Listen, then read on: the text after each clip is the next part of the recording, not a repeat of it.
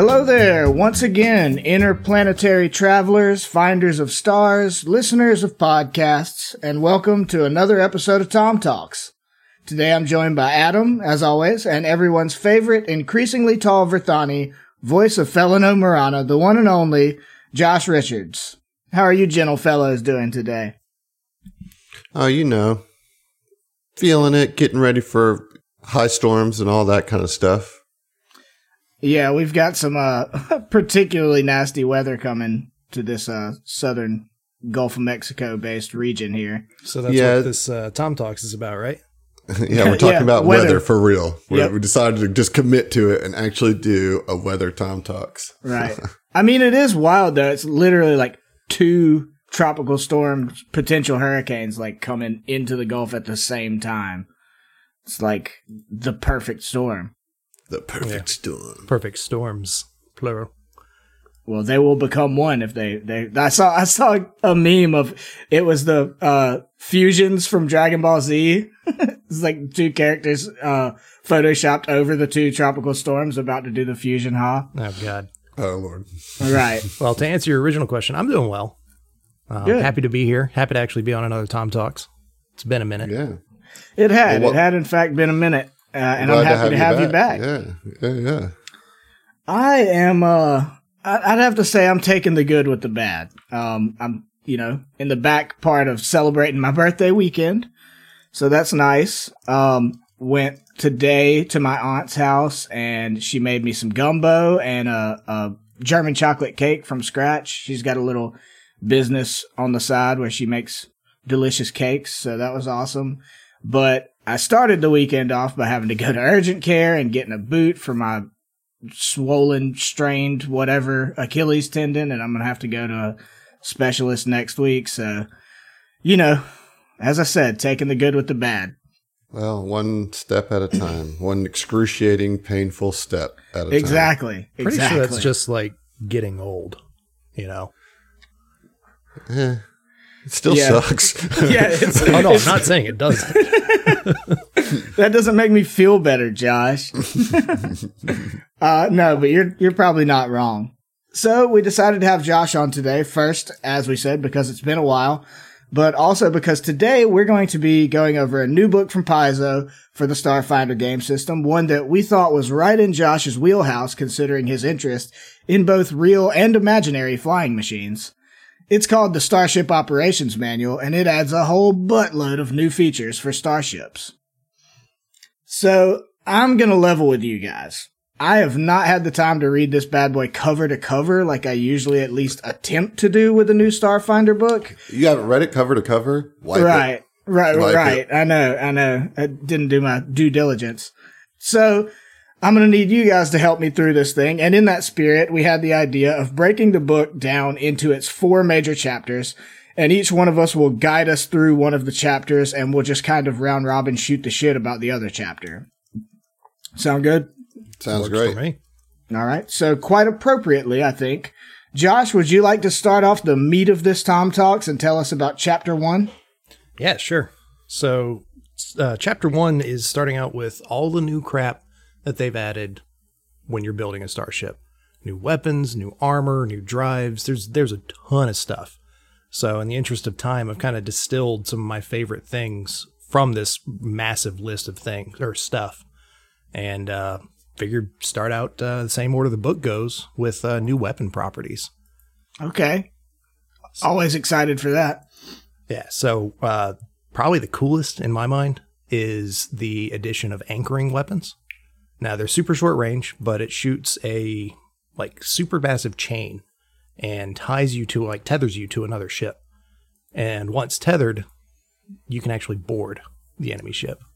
Right. And that's that's going to be a focus of the chapter I go over and, and something I'm really excited about as well is the, the new boarding mechanics. Uh, there's also uh, new Dude, bus- the boarding mechanics are so cool. I'm sorry. I cheated and I read some of Josh's chapter because it's No. so cool. Well, I didn't say you couldn't read any. I just want you to handle your chapter, you know? Got it. Yeah, the uh, other one though is uh, the Buster weapons. So I'd imagine a lot of the people that listen to us have uh, played the Halo games, and you know, it's it's always prudent to carry an energy weapon and a kinetic weapon, right? So blast through shields and then follow up with, you know, hurting armor, flesh, whatever. Uh, this basically is like an energy weapon that deals damage to, or does extra damage to shields, but barely does any damage to the hull. So it'll eat away the shields. I believe that it hits as well as the ones next to it. Yeah, dude, that is that is really slick. It's like just smash through the shields when you're just like, fuck these shields, dude. And on top of that, if you get hit by one of these, the DC for diverting power to the shields for the engineer on his next turn to try and replenish them is increased by five. So it makes it Oh, that much harder to bring them back. Oh man. Oh, that's great. Yeah. Great, like early combat. Like you start a starship combat right out the gate, busting their shields up and making it to where they can't restore them. That's that's really good. Exactly. Um, let's see. Another one's uh, intimidating. Uh, allows the captain to perform a taunt against a ship that's already been taunted, or gives a plus two circumstance bonus if that enemy hasn't been taunted yet. So you you try it, you fail, and you hit them with a big gun. You can try it again. Um, Okay. All right. And then last one, uh, it's one of my favorites. Actually, probably my favorite out of all of these are pod mounted weapons. So you can have a weapon mounted on the exterior of the ship with its own power supply, so it doesn't take away from the PCU of the ship that it's mounted on, right? Um, but if the quadrant that it's mounted on takes hull damage, the pod weapon is wrecked. And if that quadrant takes critical damage, the pod is destroyed, the ammo explodes, and depending on how many rounds are left in it, it does minimum damage per round to your own ship. So like all the ammo blows up and just completely screws you. Oh shit. Wait, wait. Maybe uh, am I am I confused? Wait, this is something you fire at another ship and attach to theirs, or No, so I'm, it's I'm it's- confused. So think like a, a weapon pod that like attaches to the outside of the ship, right? And it's got its own ammo, it's self-contained, it has its own power supply. But if it gets blown up, then all the ammo that's sitting inside that pod detonates as well. Like you, the risk reward is that you don't have to use any of your power to supply it. You know, like you're literally just attaching a self-contained weapon onto an arc. You know, it powers itself. It, it fires itself, all that kind of stuff, right? Doesn't it fire itself with a minor ship crew action? That's uh, something else that I was going to get to. It doesn't fire itself, but uh, there are automated weapons, or you can increase the build point cost of a weapon to make it automated to where it'll do its own thing. But that's entirely separate from a pod weapon. Okay. So like, but the pod, so it really then it just takes away from your power drain. Right. Is, At is like the bonus. It's at like the to risk have of detonate if it's a missile or you know a, Yeah. a limited fire weapon. Yeah, you put a nuke there on the outside of your protected hull and shield. Exactly. And it gets hit. Yeah, that's a problem. Yeah, that just that just sounds like too much risk for the reward to me. I don't think I would want to use pod mounted weapons. well, like let's say you're let's say you're you're doing a campaign where you're playing a goblin crew. You know, like that's the type of shit that a goblin would ship would put. You know, they would just atta- they'd find like some turret that got blasted off drifting in space, and they'd just tape it, duct tape it to the outside of their ship. Yeah, you know. or or if it's a smaller ship that doesn't really have much of a power, uh, you know, doesn't have much of a generator for itself, you know, like a little fighter or something, slap some pods on there, weapon pods, to be able to actually have good firepower. You know, Mm-hmm. okay, I, I can see that. I feel like I would still avoid it. Well, I think that some there, uh, you know, reading through that chapter, it seems like there's um, they put a lot of options in there to help flesh out the reality of a world that has starships in them. You know, so like if you're building an attack ship or a ship that's in combat all the time, you, you know, you're certainly not going to take some of the options that's presented. But what it does is it gives the the GM some tools to like flavor ships. You know, you could like, I could see throwing a really, really high tier ship at a party, but having that like weak point pod weapon as like kind of a puzzle to find out during the, Okay. during- you know what I mean? And like, like shit, we can't get through, but damn, if we hit these, these, you know, four different pod whip weapons attached, you know, it's the Luke Skywalker thing, man. Like you just gotta fire the perfect shot. destroying the entire ship. You know. Yeah, I mean, I can see that being fun as a as a tool for a GM to use for sure. Or or like you know, uh, uh, speaking to your kind of mention of of the the realities of of a universe with starships. Like not all starships are combat starships. So if Right. you had like a, a transport ship or something like that, or a, a smaller vessel, and like Josh said, you could slap a pod weapon on it just to to have some guns. It, more even for the intimidation factor than necessarily for real combat. Gosh, and, and we're gonna, uh, you know, we'll get into this, I guess, when we get to my chapter. But my chapter seeps throughout this whole book because now I'm thinking of like, okay, well, maybe your ship crashed onto a planet. You know, you don't have much choice. You know, like you, you got your power has to go towards keeping your life support systems yeah. alive, but you need some sort of defense as because you're, you know, there's all sorts of cool things that you can do. It just this book it just expands the rule set, therefore the lore, therefore the stories you can tell. You know, it's really really neat. Like uh, it's all sorts of great like inspirational little jumping off points throughout the book. Right, and I think uh, in particular this book, uh, I don't. I hesitate to say what it's good for. It's good for lots of things, but to me, what stood out is that it helps provide Starfinder with that like sci-fi grandiose, like flesh out the the fact that this is such a large and spread out universe that is dictated by a system of starships and and really sets itself aside from a, a fantasy game like a, a you know a Pathfinder or 5e or something like that and and really hammers home the sci-fi separation of this kind of system. Yeah. Well, and on that note with sci-fi, uh, I'm gonna go back real quick. There's only one, well, two of the new interstellar drives I wanted to talk about. First and foremost is the Hell Drive. Well, first of all, wait, What? interstellar drives, you gotta like Okay, so they're basically set that yeah. up a okay, little bit. fine. Alternates. Uh, they're alternative to uh, drift travel or uh, you know different types of like ways of getting around long distances in the well the material plane. Right. Right. You, you say that so nonchalantly. Like, I do think it's a really big deal that they've Yeah, provided several alternatives to drift travel. Well, yeah, considering we spent all of season one like chasing down the one thing that was the alternate to drift travel. You know what Yeah. I mean? Like, yeah. Yeah. It turns out there's lots of different ones, you know. So, okay, the Hell Drive. That sounds crazy. What is it? Yeah, so it's uh was created by the Asmodeans, and uh, the Church of Asmodeus constructs each Hell Drive individually, specifically for the ship that it's going to go on to, right? But instead of using the drift to travel, it basically, well, not basically, it literally pops you into hell, So And then the event pops out. horizon. right back into the, the material plane, uh, at, at your destination. Just a, just a short trip through hell. Yeah, Right, but well, uh, as yeah, weird as that sounds, so many of the alternate forms of travel, the interstellar drives and stuff like that, are kind of planar based. So, like, if you're not going through the drift, like you may may go through a, like a Fey type plane or or something like that, and I think that's really neat.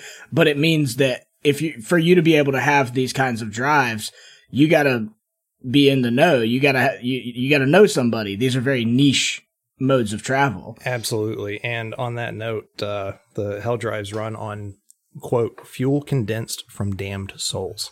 Oh my God. Jesus dude. Christ, dude. And the user's soul is pledged to become fuel for the next generation of Hell Drives. Oh wow. So messed up. Wowzers, dude. You got to make a pact with your fucking starship. Essentially, yeah. oh my God. That that just opens up so many cans of worms for me. Like now I'm thinking of like a, a Pathfinder warlock who is pledged to to his starship as his like demon pact or deity or whatever. Man, there, there, there's so many things that you could do with that. Like, and especially since we're playing a horror campaign, don't think I wasn't tempted when I saw Hell Drive to uh, throw that at you at Signal of Screams. You But still have time. That's true. my But, you know, now we'll know Terry. what's going on with it. Oh, God, no, please. Not Terry. Don't you corrupt Terry? No. No, Terry. So speaking of the interstellar drives, one that I I don't mean to cut you off if you have No, a couple more you want to highlight for us. One that I was really interested in because I did get to read a little bit. I didn't get to read every one of them, but I got to read three or four of them just to check out how these things worked. And my favorite was the constellation orrery. Eh, Orrery. Uh, which is funny because that sounds like Oren, who is a follower of Ibra, and the constellation Orrery is Ibra's drive. It literally uses con- it literally uses constellations and the fact that if you go to different planets and different locations in the galaxy, the constellations change. So it basically makes this weird kind of map of the cosmos that to me reminded me like in, in philosophy of the perfect forms of creatures, right? So there's, mm-hmm. it's not like an actual physical map. It's a map of the forms of the constellations and how they're patterned all over the galaxy, but they, it allows you to basically hop from one location to another based on the constellations around it. And, and I, I certainly there's, I could have described that more concisely, but it's so heady and so interesting as a yeah. concept for how to like perceive yourself in time and space and how to travel through it. The Church of Ibra is the sole known purveyor of constellation orrery drives. Right. But whether the drive's origin lies in the gap or before it is just another cosmic mystery for the faithful to decipher. Yeah, and Yeah. looking through this, it, it looks like almost like a a series of like think like a subway map or a train map or something like that. Uh, like there are different stations and changing lines to be able to to navigate from one place to another, all following the stars. That's right. really cool. well, well, and what constitutes a station for the constellation Orrery is a star that is in multiple different constellations. So if a single star, like in Orion's belt, is also on the other side of the galaxy, a part of another constellation, because it is a focus point of two or three different constellations, that makes it a switching point or a way station. That's mm. bizarre. So cool. It's awesome. So many ideas. It's I know, Crazy. I know. It's crazy. You could do a whole fucking Ebraic campaign, dude. I know, Oh, like, yeah. like, you know, there's only 20 levels. What are we going to do?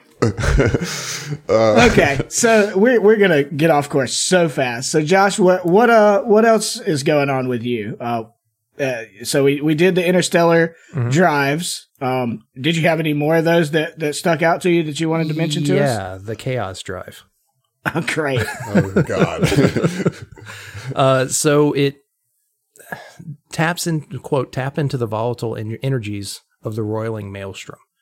Um, oh, that, yeah, that sounds safe. yeah, super safe, and that it seems to be. I don't remember what it was called, but in Hitchhiker's Guide to the Galaxy, um, it's basically that where Oh, the probability drive? that yeah yeah the probability Yeah, yeah. drive to where where shit Was goes it the nuts. improbability drive Is it? Maybe. in in. Hitchhiker's Guide? yeah, but that would make more sense. Yeah. Um, but uh, apparently, uh, crews and passengers can be impacted as well, with pilots finding that their flight controls now monitor power core performance instead, or captains discovering that they must encourage or cajole their ship's weapons to fire in combat. You've got So like it's like you got you got the the android, the paranoid android from Hitchhiker's Guide built into he Mm-hmm. just shows up like, why should I fire this weapon again? Exactly. Well, but uh, th- that lends itself to a certain degree of silliness, but I think also that would be something that would tie so well into like the beginning of a horror campaign, the onset of, of a horror campaign where mm-hmm. like you're flying along normally in your ship or, or a stolen ship that you don't know operates on a chaos drive. And all of a sudden the pilot station turns into the gunnery and he's Well, like, what the fuck? I'm not piloting anymore. I don't know what to do. more than that. The entire interior of the ship can change. Yeah, like it Like could turn into like a and bio ship. Yeah. All of a sudden it's like just a bunch of tentacles and pods and stuff. And Right. Like, what the fuck am I supposed to do with this? Right. Perfect nightmare fuel. Mm-hmm. Yeah. Wow. That's cool stuff, man. Dude, Like, we're starting off hot ca- already. Yeah, dude, there's so many campaigns just in the drives alone. Just Yeah. like telling the story of how that would affect somebody. You know, you, that's great. Well, I mean, there's like security too, right? In building starships, I figure you'd be into that. Yeah, and uh, we'll get to that. Oh. Um, got to roll a check. Hold on, roll that computer's check real quick. now, What's the thirteen? Next thing I was wanting to move to though was a couple of new armor types. So Okay. instead of just having you know hull points and shields, uh, you've got uh, basically layered armor, or I think I'm saying this right, ablative armor. Um, it's m- made to just you know slap extra pieces of armor or extra thickness to a hull. Uh, essentially works like temporary HP or temp- yeah temporary. just- Oh, points. okay. You're just putting like junk all over your Thank hull. Yeah, it did. It, goblins, it yeah. did make me think Goblin for sure. But I'm sure, like, that's the thing though. Is like, I feel like that's our immediate thought, like our our mental connection. But like, I'm sure there's lots of like really legit looking Well- ablative armors. Like you just like massive sheets that you slap onto the mm, side Sure. of a, a thing. Because you know you're going into enemy territory, you know. I can imagine the Vesk utilizing that. Yeah, well, that. like I my the example I thought of when I read through that and saw that was actually the Expanse when they when they were trying to disguise as just like a A junker, a junker, and so they put all that other stuff around it to cover up the the Martian. Yeah, but they're still an elite fucking Martian ship. They Yeah, just look, I mean, but slap that- some tankers on it. But then, the, I mean, didn't they get in a fight and have all that stuff like blasted off? You know, that's just like the the image at least I have of that of of the just a ship being covered up. You know, one way or other, either either for stealth and extra defense, or f- for like, yeah, you know, Vesk going in for an invasion or something like that, like against the swarm. You know, just put a bunch of lo- as much layer between you and and that as possible. You know, Yep. But uh, that being said, if parts of it start getting knocked off, because it has to be installed, well, it doesn't have to be, but you'd probably want to have it uh, installed equally. Otherwise, you start getting negatives to your piloting modifiers and Right. stuff like that because the ship's not balanced, right? Right. Um, well, I can also imagine with that it kind of a like a situation where where say a, a smaller like Vesk fighter ship is designed to have two forms, you know, like the ablative armor is like its evolution, you know what I'm saying? Like its normal cruising around form is like smaller, but then you know, it goes into a docking bay and has a blade of armor put on every exterior panel of it and now it's uh you know 50% larger and is is a fucking large like tank like gunship. Mhm. and because of that, lowers the TL. And uh, if it's super heavy or like medium or heavy, uh, it can increase its turning distance as well. So it makes Yeah. it less, less maneuverable. Yeah, that makes sense.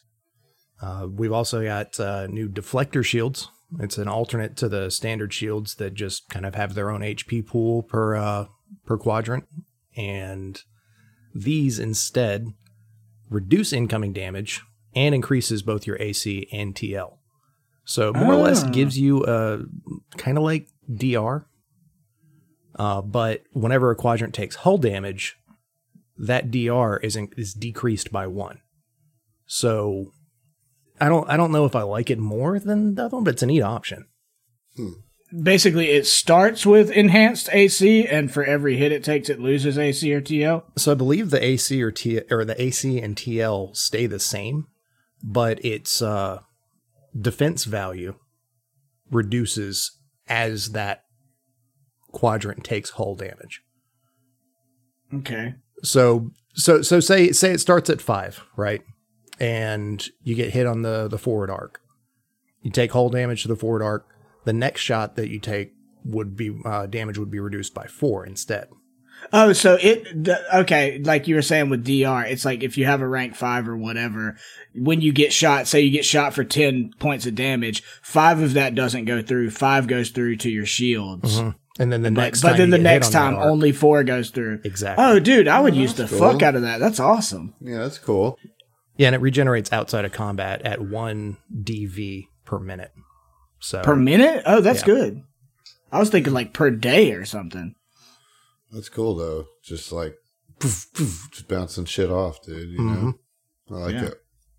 uh, there's fortified hulls that I'm not going to go super deep into, but uh, that can increase a vessel's critical threshold, Oh, that's good. That's always Oh, nice. that's nice. Yeah. as well as uh, reinforced bulkheads uh, that make it to where there's less chance of having catastrophic system damage to you know life support and stuff like that.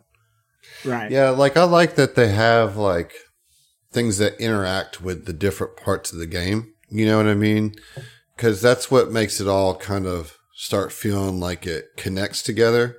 You know, and Starship Combat needs a little bit more of that. I think for it to to like, I think this book, much like the character operations manual for PCs, this book kind of finishes the mini game of Starship Combat. Right. It's not By- an addition to, it is a completion of. Right, right. You know, and I guess it's fair to say that this would be like the advanced Starship Combat, you know, because having all this at your first Starship Combat would be way overwhelming, you know. Yeah. Um, so I, I, I, I'll say that, but like just to have all these different types of things that interact with the core mechanics, you know, so if you find yourself really not wanting thresholds to get hit, you have a way to do that. You have a, because Right. that would be a problem that somebody in the world would have tried to come up with a solution for, you know, and I, I just like that. It's, Yeah. Well, it, it increases the gamesmanship of the thing. mm-hmm, Right. And there are a number of things that we've tried to do as a party that's just like, okay, well, how do we make that work? There's nothing written for it, you know? mm-hmm, Right. Well, and I think the nature of this book, kind of a little bit to Adam's point, is that eh, if you look at it as an advanced Starship Combat guide to some degree, the thing that this book is going to do and is trying to do, I think, to some degree, is encourage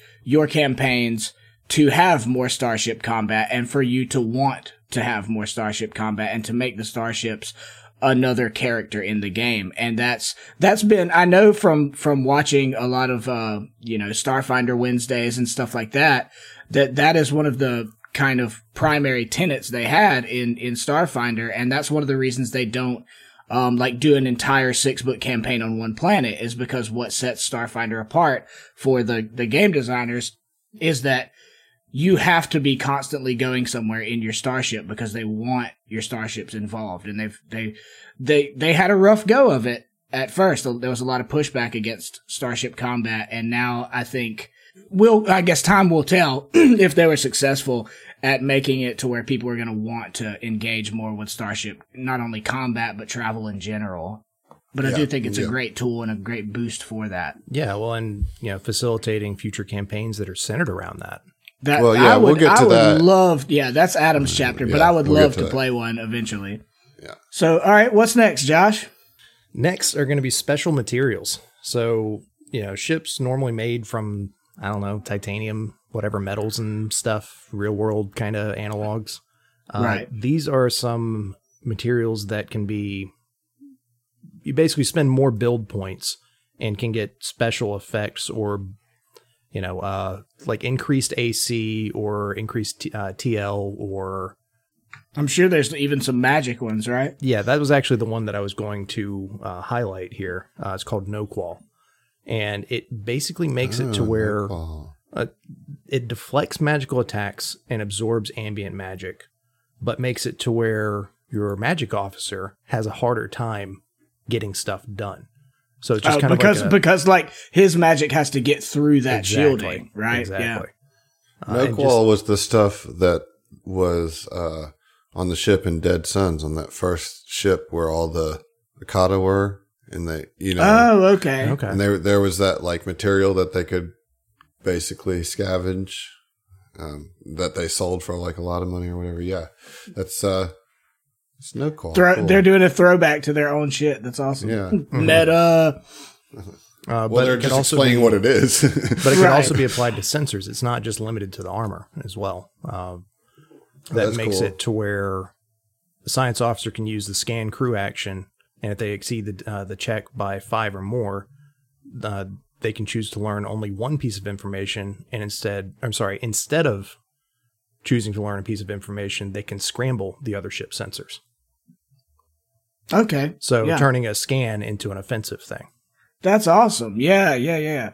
Uh, that's one thing I do like is, and we'll get to it more in my chapter, is that they've they've given you a lot more options uh, in Starship Combat aside from just like doing your gunnery checks or doing your magic checks. Like they're they're it's so much more complicated and there's so many more effects that you can get Mhm. from everything in Starship Combat.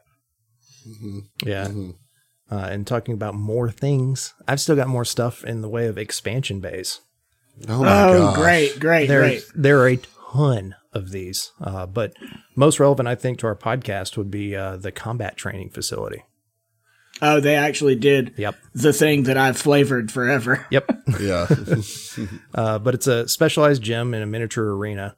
Uh, has holographic targets and you know close quarter tactics and self defense scenarios and stuff that you can run through, which you know more or less what we've been doing anyways. Um, Right. But it adds caches of weapons and armor spread throughout the ship to help resist being boarded.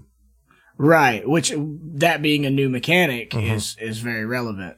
well, it gives you boost too, right? If you use the if you use that expansion bay or the combat training facility, if you use that, like, don't you um, improve one of the bo- one of the boarding mechanics for Yes. your crew? Yeah, That's- it it basically yeah. treats you, and we'll get into this when we get over to Adam's section, but uh, treats them as skilled instead of whatever the lower grade Right. readiness is.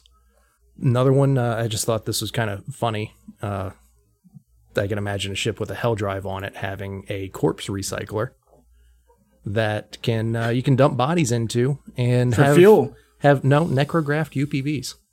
Oh shit. Yeah, To make your own necrografts. Mm-hmm. Oh dude, if you had like an evil party or a full like uh undead party or something like that.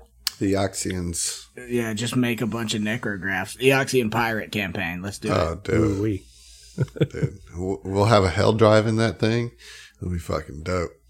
Yeah, you can Yeah. Uh, you can also mount a drop pod into uh, an expansion bay now. So like Okay, have an I'll- actual landing craft. Yeah, I'll get into drop pods. Uh, what else? Uh, external, like similar to the pods. Uh, you can have external expansion bays now. Or you Okay. can just like attach them onto your ship. Mm-hmm. Nice. Uh, believe at the risk of, it's not written as this, but it would make sense to me that it'd follow the same rules as you know take critical damage in a spot and it wrecks the that expansion bay. But Well, it what it wh- it does reduce your maneuverability, right? For for every couple ones. I don't Mm-hmm. yeah, for every how three of it them, is. it reduces your turn Three. distance by one. okay. Yeah, I mean, so there is there is some drawback, you know. Yeah, and Uh, there's More also gamesmanship, man. More gamesmanship. exactly. Uh, there's also a new Ghost Drive. Ghost Drive. Yeah, uh, it can only it can be on large or smaller ships, and as a crew action during the helm phase, a science officer can activate it, and if successful, the drive becomes active, and that starship becomes insubstantial, meaning that it can pass through other targets' hexes or other ships' hexes and not have the opportunity attacks. Yeah, that you can basically phase through other ships without colliding with them. hmm But while it's on, your ship goes slower and has less maneuverability. I didn't know. I didn't know if the Ghost Drive thing was going to be literal or not. There's surprisingly not as much in security. I know you mentioned that earlier, Adam, but that's pretty well fleshed out in the original player's handbook. Uh, but they did add an emergency accelerator, which is basically just we got to get out of here. That when turned on, the rest of that round, ship has no shields, can't fire weapons, but when it's if it's active at the beginning of the next gunnery phase, or sorry, at the end of the next gunnery phase, ship immediately moves 100 hexes in a straight line. whoa. Uh, just scoots, Just- dude. Dude. Just, Just gone. it's like, y'all shut the fuck up. We got a boot, scoot, and boogie. That's I mean, amazing. A hundred hexes is ridiculous. Yeah, that's dude. a lot. That's just That's leave combat. You know, Right. It's it's basically like a tiny warp. You know. uh, I'm gonna go ahead and move on to my favorite thing that I've seen in this book so far because I want to use it so badly. Okay. It's the consciousness uplink drive. Oh shit. So is, is, is this some like uh altered carbon type shit? Mm, uh, not so much. It's more. I'm trying to think of a, a show that's done this. I, I know I've seen this before in in sci-fi somewhere, but you basically jack into the computer of the ship, or you connect yourself, your body, through a data jack directly to the ship. It's kind of like a Matrix type thing, right? Yeah, kinda, but uh, more of a maybe Pacific Rim a little bit. You know, and Okay. controlling it through your bodily actions as Through opposed your own. to Yeah. Okay. But what it does though is it allows the person who's interfaced with the ship to divert, fly, use precognition, scan, and shoot as a minor action. Whoa. Oh, that's awesome. Yeah. Uh, and if you have a higher tiered uh, data jack, you give circumstance bonuses to those as well. Uh, but the drawback to it is that if the ship takes critical damage and a system becomes glitching, the connected character takes e- damage equal to the starship's tier or double if the system is malfunctioning or wrecked. Right. That's that's the drawback. Every time you describe something cool, now I'm looking for like, but what's the catch? But yeah, so that damage can be reduced with a successful fortitude save. Okay. Um, but you know that's still a trade-off, and you know there's even more negative uh, trade-offs potentially. If critical damage makes a system malfunction or wrecked, the feedback disables the part of the user's body that correlates with that system unless they pass a fortitude save. Oh my. Oh god. So like if your fucking yeah. aft gets messed up, Oh no, it's it's uh, like engines or life support or sensors or what have you. Um, but yeah, if I guess so. Uh, I guess I'm curious about what what corresponds to what because it, is it like your limbs, like one, like if, Yeah. yeah, so Well, so- if life drop- support happens, can you not breathe? Well, like it is it's close because uh, engines would be your legs, how you move around, right? Uh, life support and power core would be a ra- uh, a random vital organ. oh god, God. your kidneys shut down. Shut down. Sensors would be your eyes, and your weapons arrays would be your arms. That's wild, dude. Yeah. That's wild. Uh, so if you fail a fortitude save when taking damage, It is Pacific Rim, dude. You were right. Yeah. yeah. Uh, but if you fail a fortitude save when that system is malfunctioning or wrecked, you basically roll from the wound critical effect or critical hit effect for that piece, right?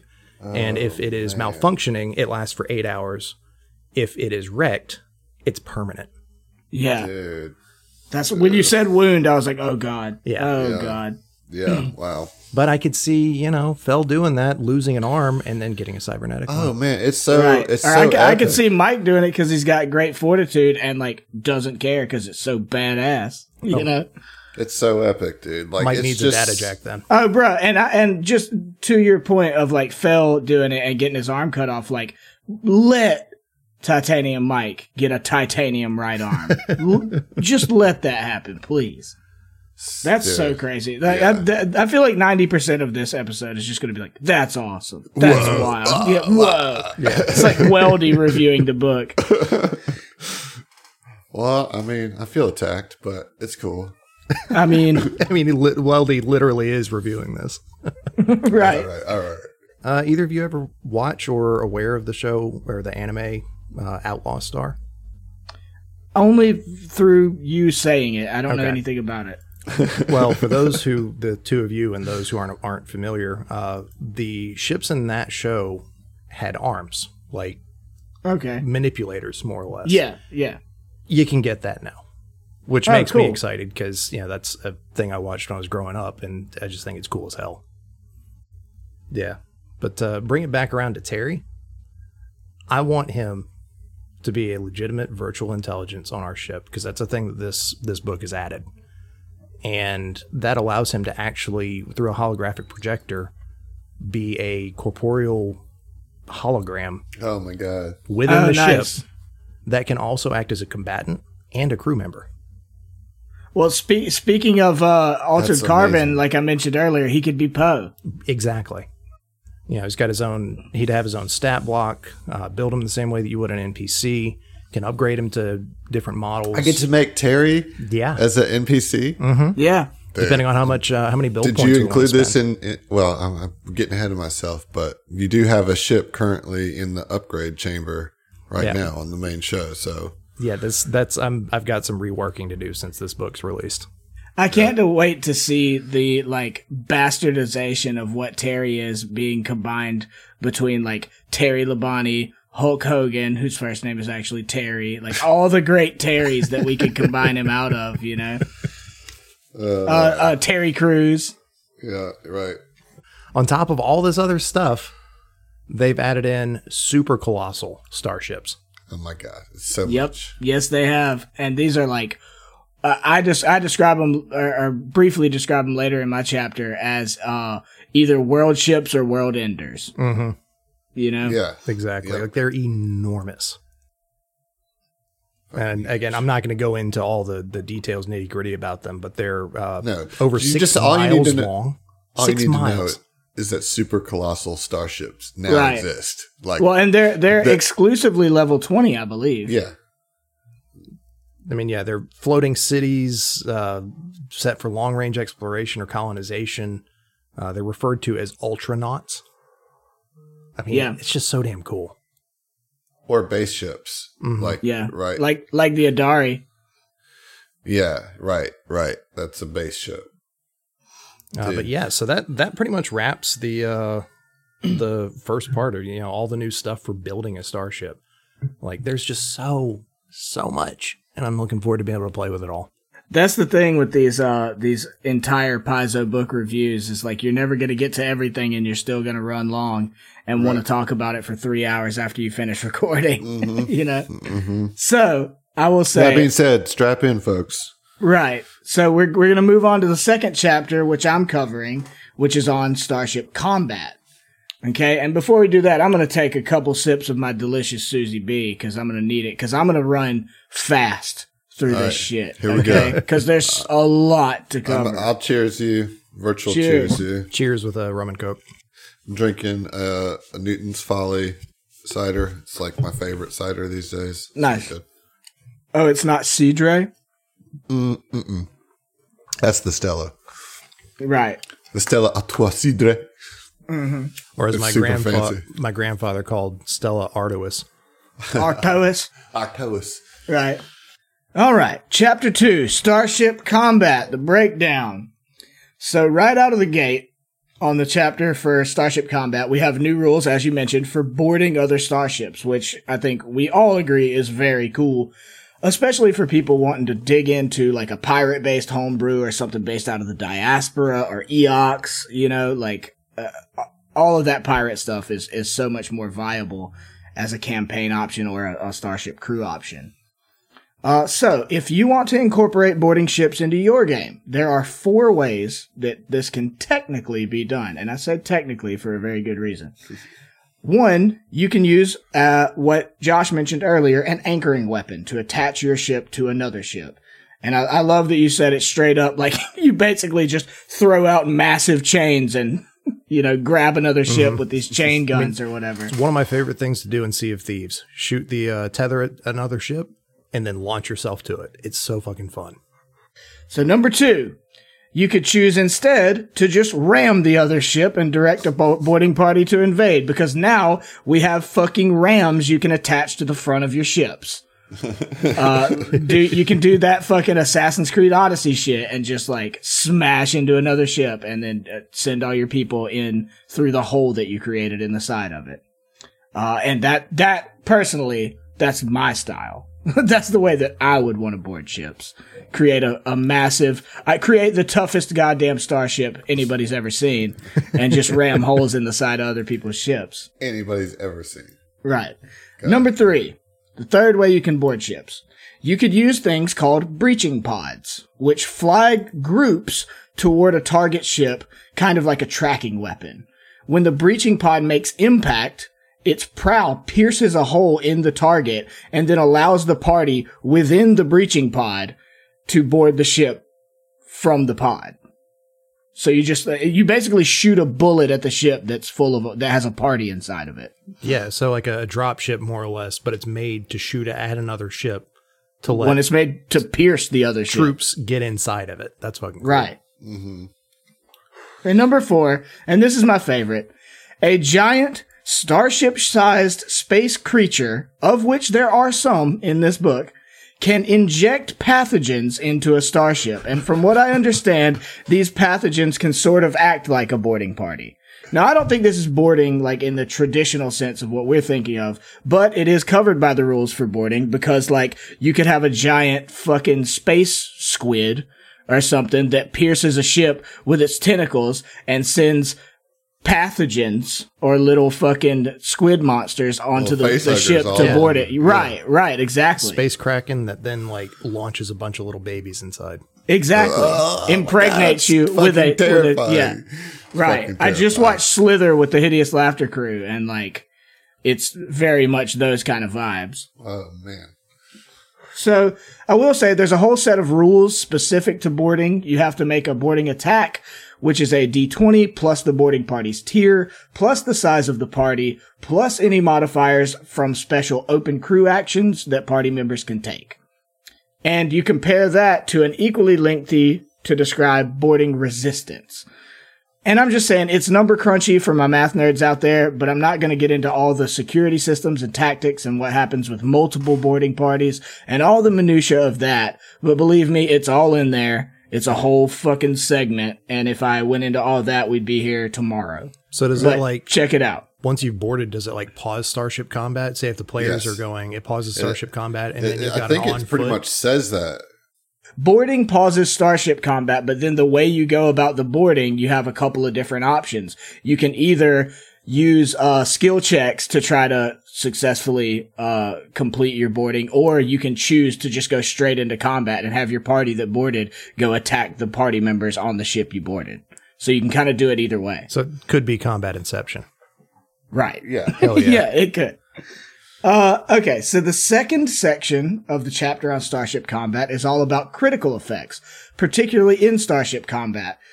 Considering that in the APA arc, I'm always the gunner as Titanium Mike, I realized when reading this, I have been taking for granted this entire time that I was the only crew member that got any real meaningful effects from rolling a natural 20. Do you guys, have you guys thought about that? There's not a, a natural 20 effect for anyone but the gunner.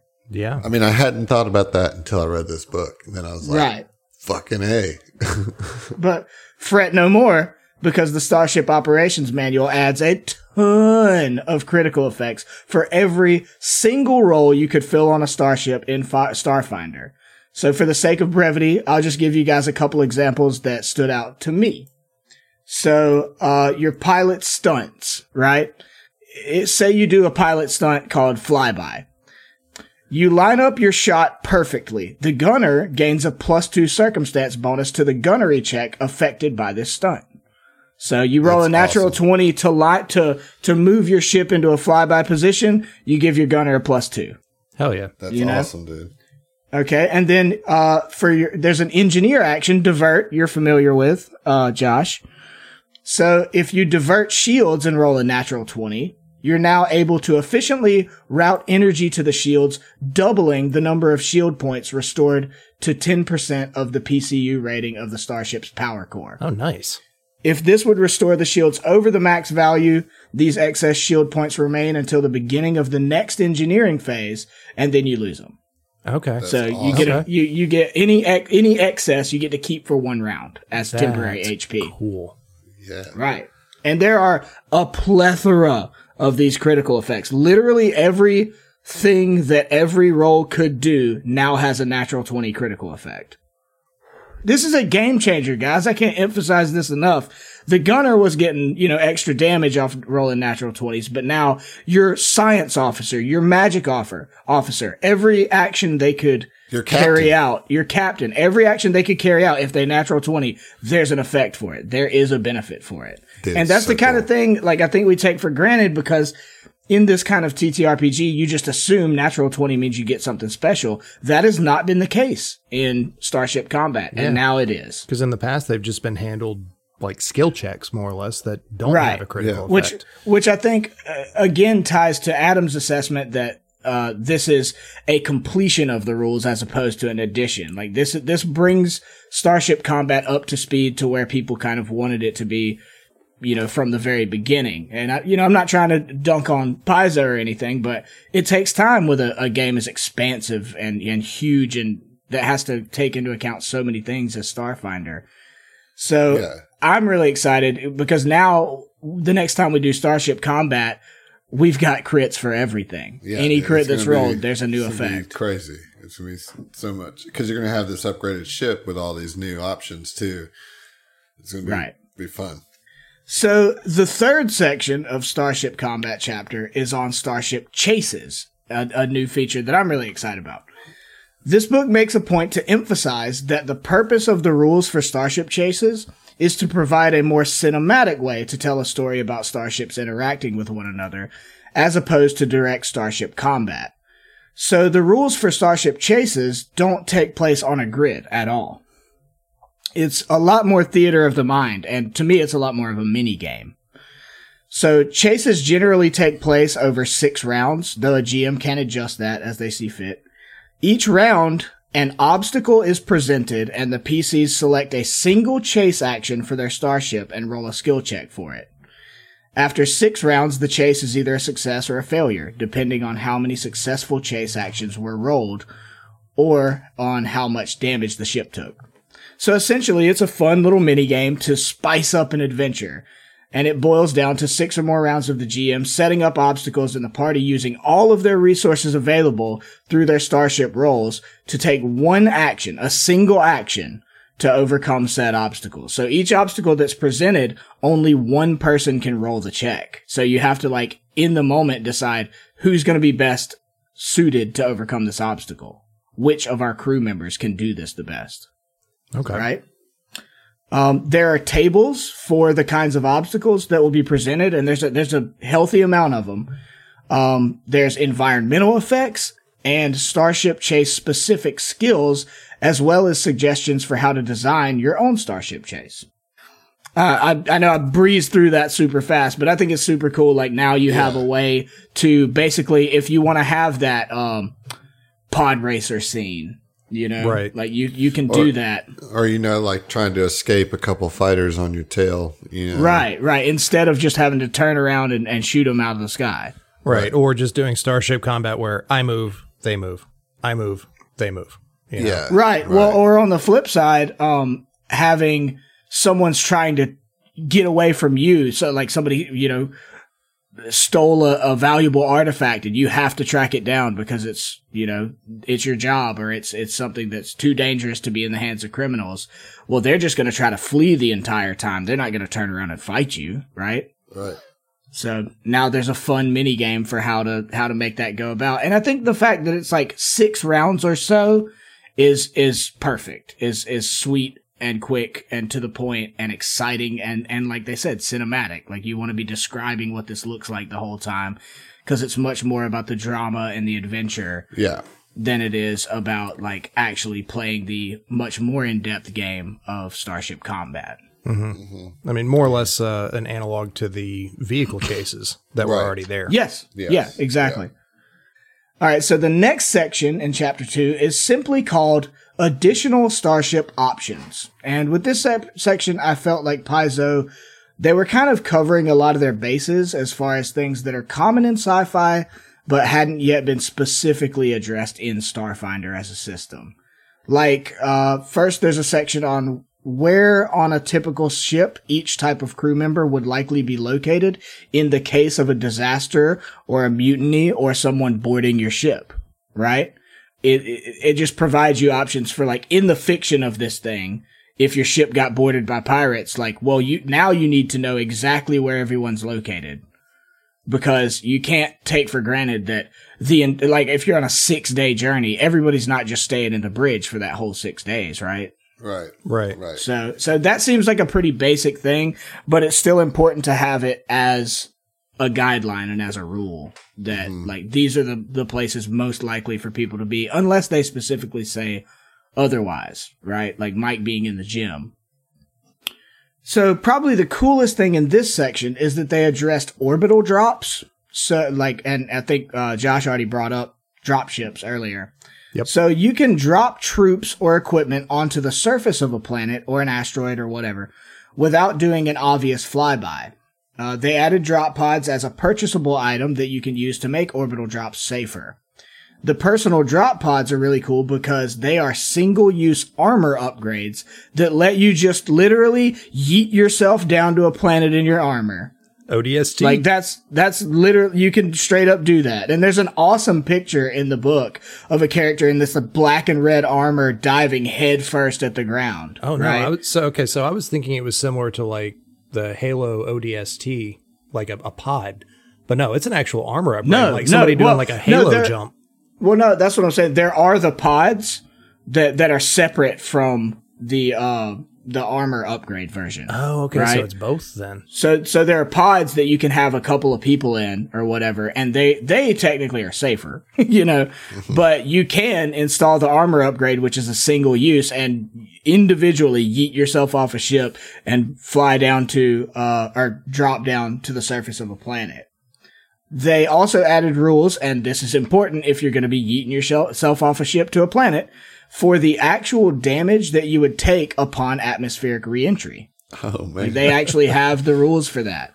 The damage that you take from bludgeoning, from falling, and the, the damage you take from heat.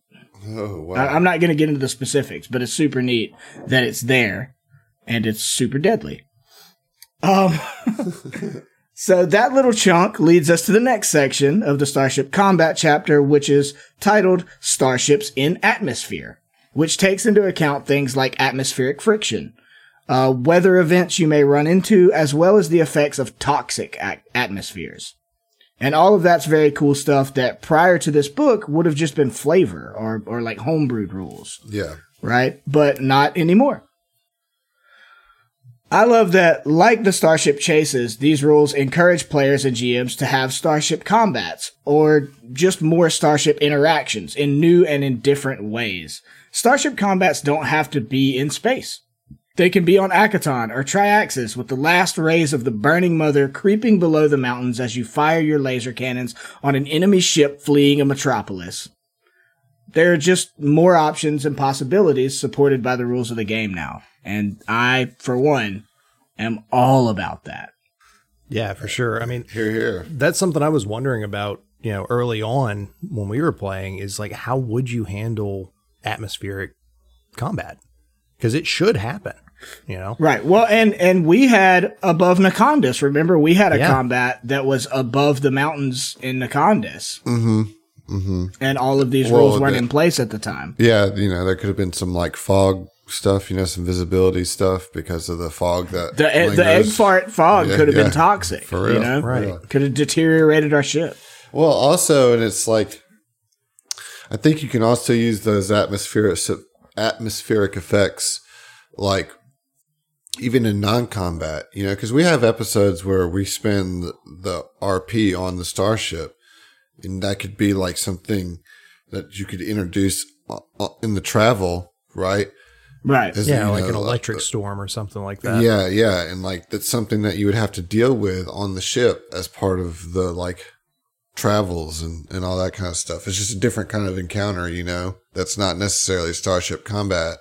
That well, and it's more yeah, drama. You know, it's the potential for more drama in your adventure. right, And any way we can spice up a six day trip in the drift or Right. whatever right, right, is, is is good for the game, I think. Or a six day trip through hell. right. Through hell, yeah, through just hell. Because that's a thing now. okay. I've got to say, guys, now we're getting into the good stuff. Okay. I know that the good folks at Paizo, as well as those like me who heard about these next couple of features during PaizoCon Online, were very excited about. And can I ask for a drum roll, please? right. Squadron combat and armada combat. Nice. Yeah. Yeah. We're, we have moved to that phase of Starfinder and I can't be more excited about it. So first, let's talk about squadron combat, right? This provides an alternate, uh, an alternative to the tried and true Starfinder system of having the party operate as the crew of a single starship. Instead, you're now offered the option to have each party member pilot individual smaller starships. Now I know this is going to be a big hit with people like me and Josh who are massive Battlestar Galactica fans. Yeah, dude. Or, or more generally with your Star Wars fans that, that want to see TIE fighters and stuff like that work in tandem. Who I, you know, between those two fandoms, I can't help but imagine comprise probably a solid 100% of our viewership, of our listenership, and probably as high as 98% of Starfinder fans in general. Um, but this system comes with some benefits as well as some drawbacks, right? Compared to a single larger starship crewed by a party working together, squadrons, uh, being that they're composed of many smaller starships, obviously give up some firepower, right? Like you're not going to be able to do as these the massive kind of damage uh, off a single shot that you would. Yeah, I mean, with, a, with you're a larger starship. you're in a fighter, but that's why you fly in groups, in squadrons. Exactly. You know, Ha- and that's why the next comment is, however, their ability to move and attack independently allows a squadron a different approach to combat, which emphasizes teamwork and strategy. So obviously the first aspect we have to look at is building a squadron. So there's a whole set of rules for how to do this. But for the sake of brevity, again, we can look at the basics, which are broken into four phases. First, you would conceptualize, meaning you would decide how many starships are in the squadron and which party members are most likely to operate these smaller ships. Then you want to determine the squadron tier and assign starship tiers. The squadron's tier is equal to the average level of the party, so you total the PC's level and divide by the number of PCs, and they've obviously got a very handy table to make this easier. Next, you will build your starships. The PCs design their own ships based on the design rules in the core rulebook.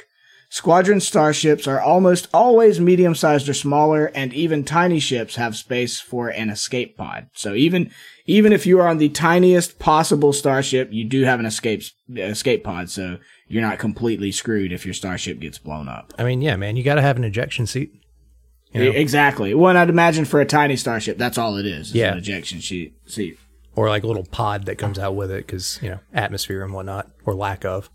And one one thing I do like is that they give you so much flexibility in how to build your your starships, even if you're in a squadron. I think we tend to imagine squadrons, uh, especially if you're a Battlestar Galactica or a Star Wars fan, as all being uniform, as being the exact same version of of Same the models. ship, the same Yeah. models, right? Yeah. And that is they don't require that at all. You can have six or seven completely different ships of of different sizes from tiny to medium. They could all be different sizes and still work together in a squadron with no uh, ill effects. That's cool. So I guess that could cover, you know, if you've got like a heavy gunship or something that moves slower, you can have a fighter escort or something like that. Exactly. Well, I mean, think of it as uh, just an extension of your party, right? You could have a ship that represents your tank or your your big dick swinging DPS, and you could have a couple of rogues. you More like know? a Destiny ship type situation, right? Like in the loading screens of Destiny, everybody's got their different style Right. ships. Yeah. finally, after you've conceptualized and you've built your uh, starships, your squadron of starships, you can, and this, I think this is very cool. You can build an optional squadron headquarters. So basically, you can take some hits to the number of build points you would normally get for a ship of equivalent size to build a headquarters ship that allows all of your squadron ships to dock and have a centralized base. Dude. That's so Yeah, Dude. So so you won't have all of the amenities that like a Epic Tracer would have, right? You won't necessarily have your training gym or your Hollow Suite or whatever, but you'll all be able. You would have enough space to like have everybody their own quarters and everything with all their ships docked into the centralized hub. Mm-hmm. And at a moment's notice, like in Battlestar Galactica, go and jump in your fucking ships and go on squadron deca- detail. Yeah. Dude, that's so cool. Yeah, I I think it's fucking. Ugh, it's like my sci-fi boner. Can, like, there's there's only so erect that I can get. You know, like You're gonna have to see a doctor after a few more hours. you know? right, right. Um, squadrons also provide new options for each starship pilot, including more pilot stunts and starship upgrades that emphasize and enhance the teamwork of of the whole thing. Right. So we'll look at, at a few of those in a minute, but first we'll look at how to address the roles available to squadron pilots and how they function. So at the start of each round of combat, each character declares which role they want to assume for their starship. Now these roles function much as they would on a normal starship, except that each squadron starship pilot assumes all of the starship roles for their ship, with the exception of the captain role. So obviously, it being a small single person ship, If you want to do engineering shit, you got to do it. If you want to do gunnery, like you have to do it.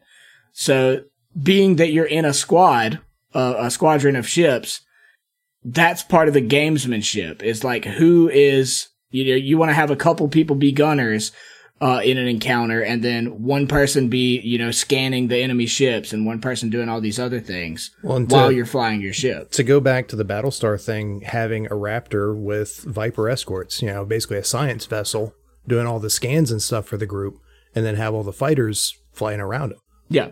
So uh, it's it's important that they say with the exception of the captain role, only one character in the squadron can be the captain because the captain counts not only as the captain of, of his or her own ship, but of all ships in the squadron. So you have a squadron leader. But the squad captain can affect any of the squadron's crew with their captain actions. And they have the option, instead of having their own starship, a squad captain can choose to remain at the headquarters during combat and take all of their actions to coordinate with the rest of the squad and be like a manager. If the squad choose, squad captain chooses to go this route, it limits her ability to take on other roles during combat. So if you have a, a captain who chooses to stay behind at the headquarters, all they can do is captain, right? Right. Now you may be asking, well, why the fuck would you do that? Instead of just having the option to do all of it. The benefit of being a squad captain from afar is that having less pilots in a squadron increases the tier of all starships in the squadron. Oh. So all, if if the captain stays behind and just focuses on captain captaining, every single other ship in the squadron is one tier more powerful. Yeah. yeah. I mean, that's Okay. pretty cool.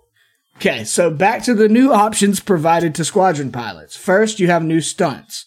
The escort stunt allows you to pro- provide a plus two bonus to an adjacent ally's starship's AC and target lock until the start of your next round if you succeed a piloting check.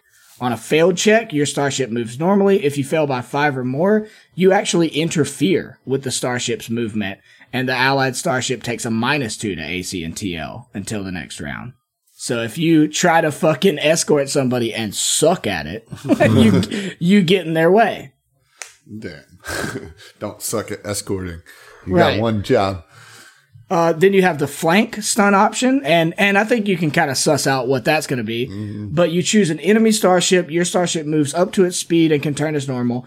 If your starship ends the helm phase within five hexes of the char- chosen starship, the next attack against that starship made during that round and originating from an arc not occupied by your ship gains a plus two bonus to its gunnery check. So the cool thing is flanking with starships basically means you don't have to be on the opposite side of them. You can be in Just an be in a adja- different arc. Just be in any different arc Nice. within five hexes. So basically be in an adjacent arc. Mm-hmm. But you give them a plus two to gunnery. So now you can flank with fucking squadron. That's Finally, and this is the last of the the bonus options for uh, starship pilots. You have run interference. You choose one tracking projectile, like a missile. Uh, your starship moves up to its speed and can turn normally. If it moves through a hex occupied by the projectile, so you got to go through the actual projectile square or hex, the starship attempts to interfere with the projectile's tracking system, causing it to veer off course and take a minus four penalty to its next gunnery check to continue moving toward its target. If you succeed at a piloting check with a circumstance bonus equal to the TL granted by your starship's defensive countermeasures. I'm sorry, I know that's a mouthful. If you succeed by five or more, you cause the projectile to detonate harmlessly, destroying it. If you fail, your starship moves normally but doesn't penalize the weapon. If you fail by five or more, the tracking projectile immediately attacks you. Oops. Oh wow. Right. so it's like fly in front of a missile to try and distract it, get it to go off target, and if you don't do it right, it can then lock onto you. It can blow blow you up. Yeah, Yeah. exactly. Um, there's also two minor crew actions added to squadron combat. In the gunnery phase, you can now use harrying shot. Nice. Okay. So we know what harrying shot is, right? Mm-hmm. You you help somebody else out. Uh, basically, but harrying shot with a starship means that they get to roll their gunnery check twice and take the better result. Oh. Yeah. Uh, and then second is in the engineering phase, you can use swift kick to force a failing system to ignore recent damage allowing it to treat the system's critical condition as though it were one step less severe. I like the the imagery of that. Yeah. And You that just like kick your own the your radar is not working quite right, and you just Yeah. Just bash the it fuck out of it. Yeah. yeah. Okay, so that's almost it for squadron combat, other than some systems that can be purchased for squadrons with build points. I'm going to breeze through a few of these, as cool as they are, because there's one in particular I think the community will be really, really, really excited about. So first, there's the data link system. This allows for the rapid exchange of information between squadron members up to 20 hexes away, including the results of scanning an enemy ship. So the data link is kind of the core of, of all of these, right? A data link is going to pair with other ones. If you pair the data link with an auto flight module system, the data link allows ships to fly in formation with little to no effort. So one guy can be piloting the whole squadron pretty much. Oh, that's leaving everybody else free to do all the other actions and stuff.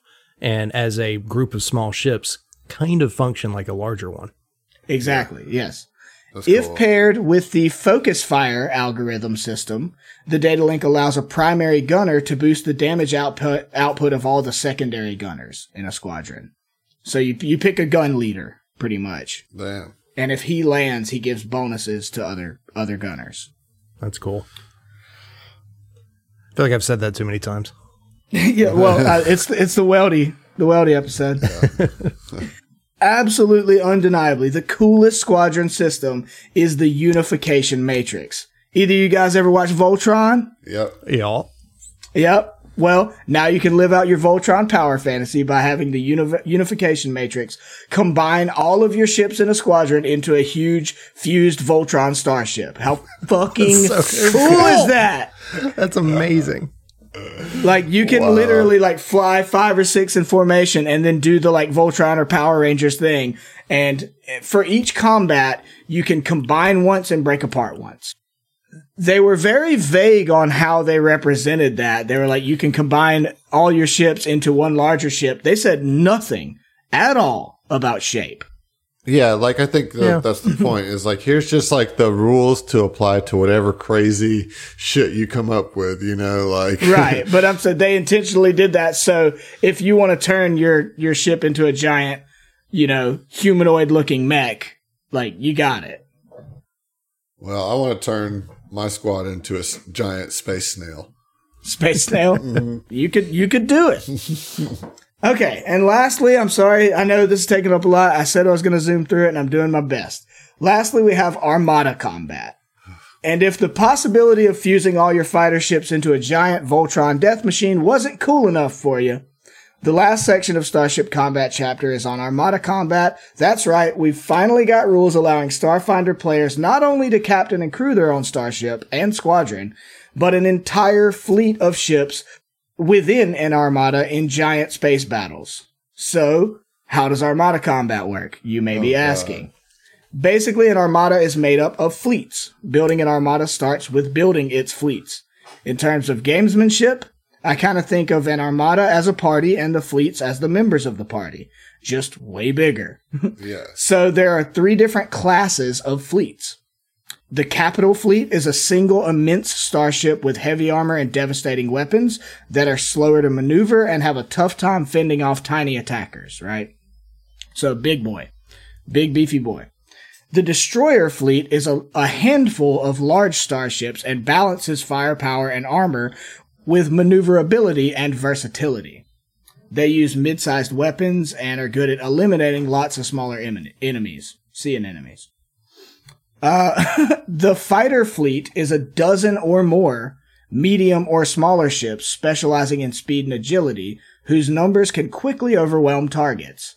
When building any of these classes of fleets, you can spend build points on special abilities, and there's a table listing all of these abilities in the book.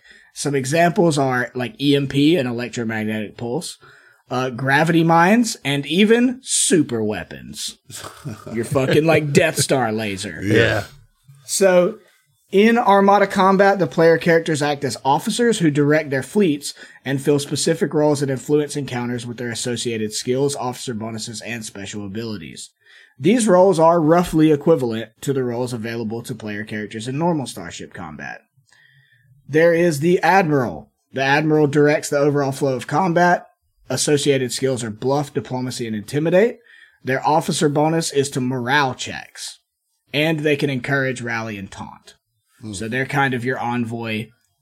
You're captain of the fleet, Right. or the armada, rather. Right. Then there's the chief caster who oversees the mystical rites of the fleet, associated skill mysticism. Uh, the chief caster's officer bonus is to AC against enemy gunnery checks. So Okay. they, they boost the whole fleet's AC. Nice. Uh, they've got some fun special abil- abilities like conjure, enchant, and precognition. You heard that right, conjure. They can just conjure a fucking ship-sized creature. Okay. There's the chief engineer who oversees repairs and makes the decisions whether to exceed Starship's recommended performance limits. This is uh like Fell's dream job.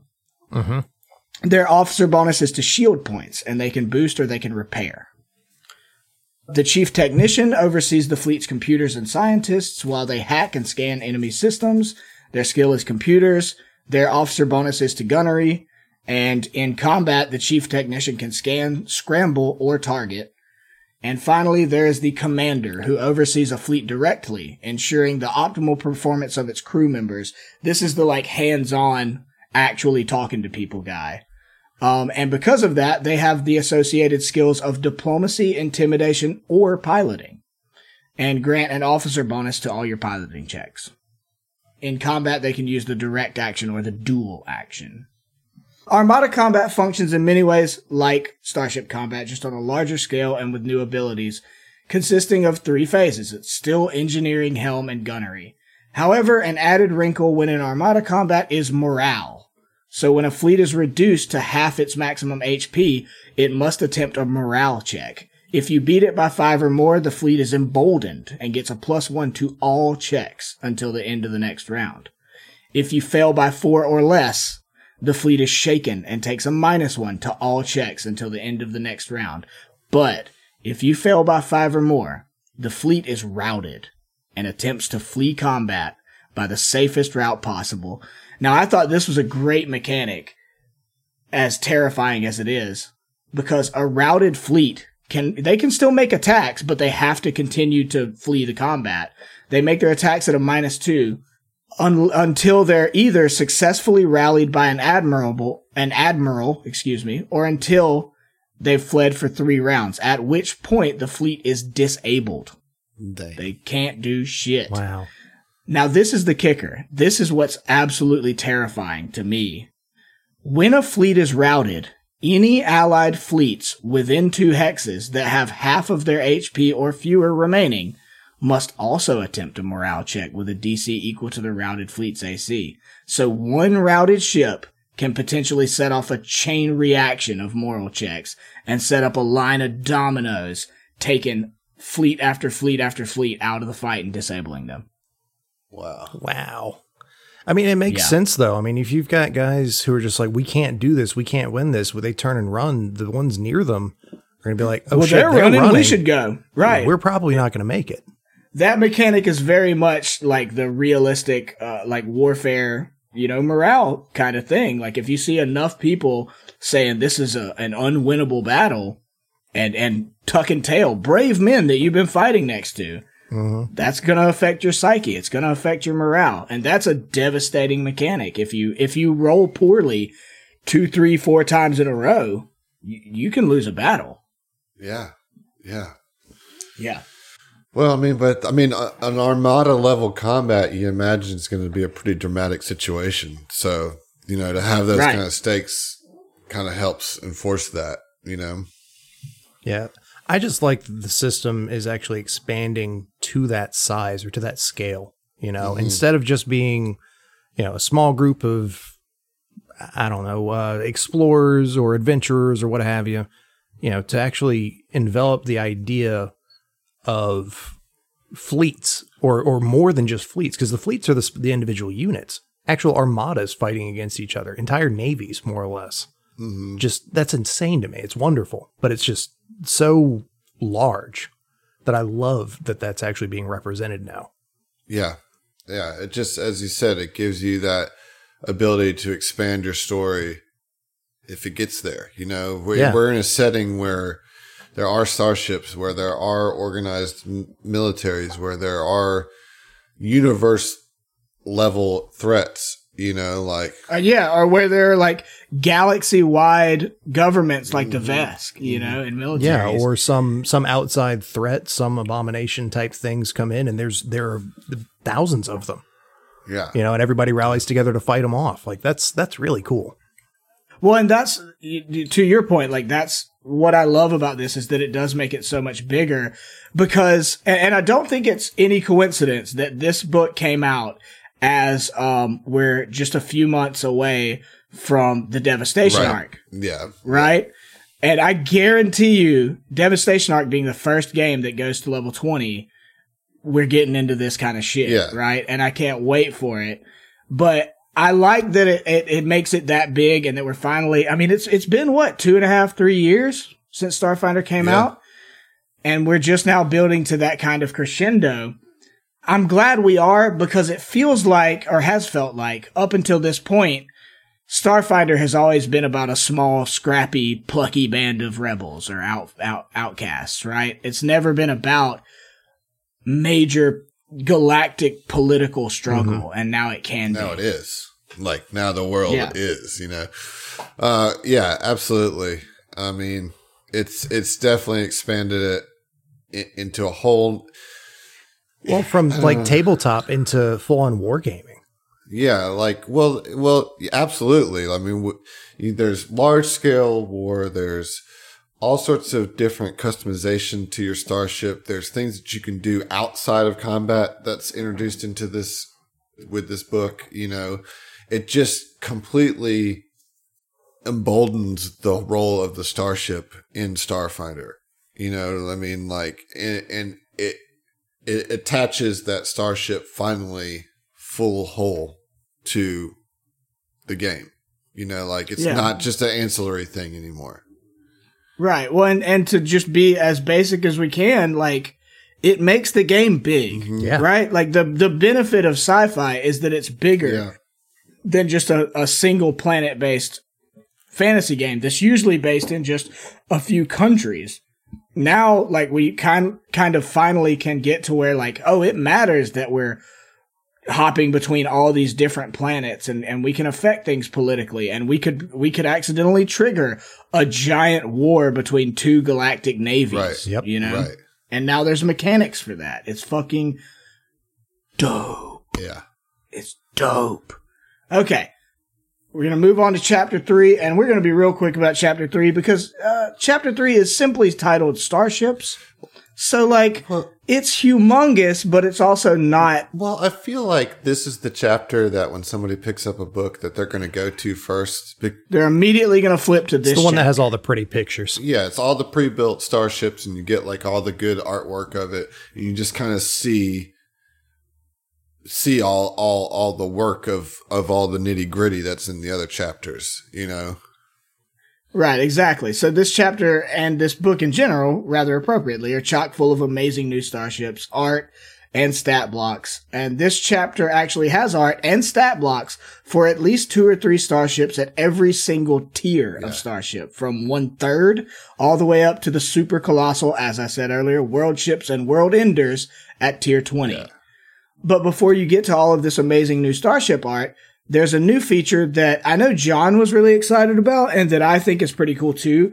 And that feature is there's a whole list of new starship manufacturers, right? And th- this ties in so much lore that we didn't have prior. And like every starship in the fucking galaxy, unless it was built at home, has a company that potentially made it and that has their own set of lore around it and provides unique perks to parties who rep those products. Yeah. Right? So that's I think that's very cool. That that's a, that's such an interesting way to expand lore, not through individuals, but through organizations and companies that make the ships. So obviously, so much of this chapter is pictures and stat blocks of, of starships that we're not really going to get into that. Like, get the book, get the PDF, whatever, and if, and go and check out all those ships. They're amazing. I've got my favorites. I'm sure we all do, but this is not a visual medium, right. right? So to not just completely gloss over this chapter, what I'm what I'm going to do is take a minute to read from the Starship Operations Manual about one of these manufacturers to show off how much thought went into the lore surrounding it and to give you guys an example of one of the manufacturer perks. So I wanted to talk about a manufacturer called the Star Hive. Their motto is standing against the swarm. They've got sitters on Akiton and Nchak, wherever Nchak is. Uh, they specialize in Shirren fighting ships, and they have famous models called the Drone Raptor and Vespiar. The Star Hive formed about a hundred years after Shirrens first arrived in the Pact Worlds, splitting away from another manufacturer called Hivonics Industries because of a fundamental difference of philosophy. Many Shirrens feared the swarm would find its way to the Pact Worlds, and they wanted to be ready for armed resistance. They felt that unarmed starships were fine for merchants and explorers, but that it would take heavy weaponry to stop the swarm. But Hivonics leaders maintained the company's pacifist stance, so a large group of Shirren employees split off to form Starhive and make battle-ready starships. The first Starhive shipyard was founded on Akiton, though the company almost went under before establishing its own supply chain on the planet. Akitonian businesses always or aren't always friendly to competitors, and existing starship manufacturers leaned hard on their suppliers not to sell the new company, sell to the new company.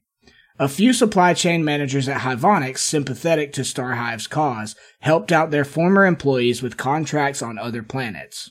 This proved more expensive than shopping local, but Starhive was able to get er, uh, started and begin building Shirren battleships. Sixty years later, company leaders began negotiating with the Trox of Nchak, a Liavaran moon. Even as devout Hylaxians, the Trox took the threat of the swarm very seriously and agreed on the need for warships capable of fighting it. Starhive added a second location on Nchak to coordinate with Trox engineers on new starship technology. The company eventually expanded beyond warships to freighters and passenger vehicles, starting with the drone MK1, which be- quickly became Starhive's best-selling ship. Starhive ships are insectile in, in appearance, much like Hivonics's, but Starhive designs are immediately recognizable for their aggressive shapes, including heavy shells, stinger-like tails, and frills of spikes. The company is also known for impressive paint jobs using proprietary iridescent paint that mimics an insect's shell. Starhive ensures that no two ships have identical appearance, even in its best-selling lines. Starhive has come under scrutiny lately. Several Hivonic ships have been discovered outfitted with heavy weaponry, and evidence suggests Starhive is responsible for these conversions. Hivonics is furious at this apparent subversion of its peaceful mission, but Starhive insists it is being framed and is working to prove its innocence before Hivonics seeks legal recourse. This complicated scheme has all the markings of corporate sabotage, probably masterminded by one of Starhive's Akitonian rivals, such as Sanjeval Spaceflight Systems. Like, how cool is that lore for a manufacturer of starships and how easily could you create a whole fucking campaign based Yeah. on that? I mean, there's some of that in Attack of the Swarm. Like some of that is familiar, Right. you know? Well, and I, I picked it because I thought you would appreciate the, the closeness mm-hmm. to Attack of the mm-hmm. Swarm. But I mean, like, it, it, there are 31 of these manufacturers and all of them have deep lore like this. that's intense. And I mean, you could build whole adventures, whole modules, whole campaigns Yeah. Just based on that. And just going through these real quick, the one that Fell probably has worked on, I'm not going to go into the full background of it, but it's essentially Honda and it's made on Verces. it's the Ring Ringworks Industries. Uh, their specialty is accessible designs for those who can't otherwise afford Vercite level luxury. There you go. Well, I did notice because of the lore of Verces, like seven or eight of the manufacturers are based Yeah. in Verces. That makes Yeah, sense well, too. You know? they're they're tech capital, uh, you know, tech center of the Pact world. Right. You know, I, I gave you all that lore and, and it's super cool, but I did want to add the manufacturer's perk, right? Because every, or almost all of these, there's like six or seven of the base ones that don't have manufacturer perks, but most of them do. And the Starhive manufacturer perk says, Starhive designers know the importance of sufficient power on a warship. Starhive starships can install a power core housing for a second power core for only 8 BP instead of Oh, 10. that's cool. 8 build points. Yeah. So they're little perks that usually have to do with outfitting your ship and saving you a little money or boosting a little power. But every every single one of these, you know, thirty plus um, manufacturers have their own perks, their own flavor, their own style, and their own lore. Yep. Like that. Thi- This is absolutely not something they had to include. Yeah, No. it's You know, like sure. this is not necessary. But it's welcome. yes. Yeah, well, it's amazing that they, they have that level of detail, Mm-hmm. right? So I know we're going going super long, but we're we're dude, it's a book. So that's all I wanted to do with chapter three. Although there is ten times that amount of information, nope, uh, at least thirty one times that amount of information in chapter three. Uh, but we're gonna move on to uh, let Adam do his thing and tell us about chapter four. Okay, so chapter four is kind of the GM's chapter of the book. Um, and honestly, if you are a GM of Starfinder or interested in, interested in GMing Starfinder and, and really are drawn to the Starship stuff, I would recommend reading this chapter first before reading the other chapters because this entire section of the Starship Operations Manual is dedicated to adventure ideas and encounters. It like basically goes through every stage of starship related gaming that a GM would have to deal with. So it starts with building a starship scale creature. Like, so it tells you how to make something that's a creature that's big enough to take on a starship. You know, it gives you all the rules and necessary building parameters to do that and to keep it to keep it balanced and keep it to scale with your party. And then it moves up to talk about space hazards, you know, and, and that kind of goes back to those environmental things, those atmospheric things that we're talking about. It talks about using those to influence your travel in Starship to make to most of this chapter is about expanding the flavor in your game and and and really bringing a starship into a cinematic experience. And it's not just combat. It's like anytime you're on a starship it should get a little bit more epic because you're on a starship. You know it's a bigger thing that that expansion that we're talking about. And, and so the narrative it's all these different ways to increase the narrative so it starts with creatures that you might encounter and then it space hazards, which are kind of a bigger thing, and talks about some stellar phenomenon like asteroids and gravity fields and radiation and how those might combine to create like fire asteroids and like all these different things that you can throw in their way that are almost like starship traps, you know, that you have to deal with as a starship. Um, and then it goes on to designing starship encounters and it talks about and this is something that we've done for the podcast. I think ourselves, we talked about it before we even started about we wanted to make the Starship combat episodes as, as cinematic as possible.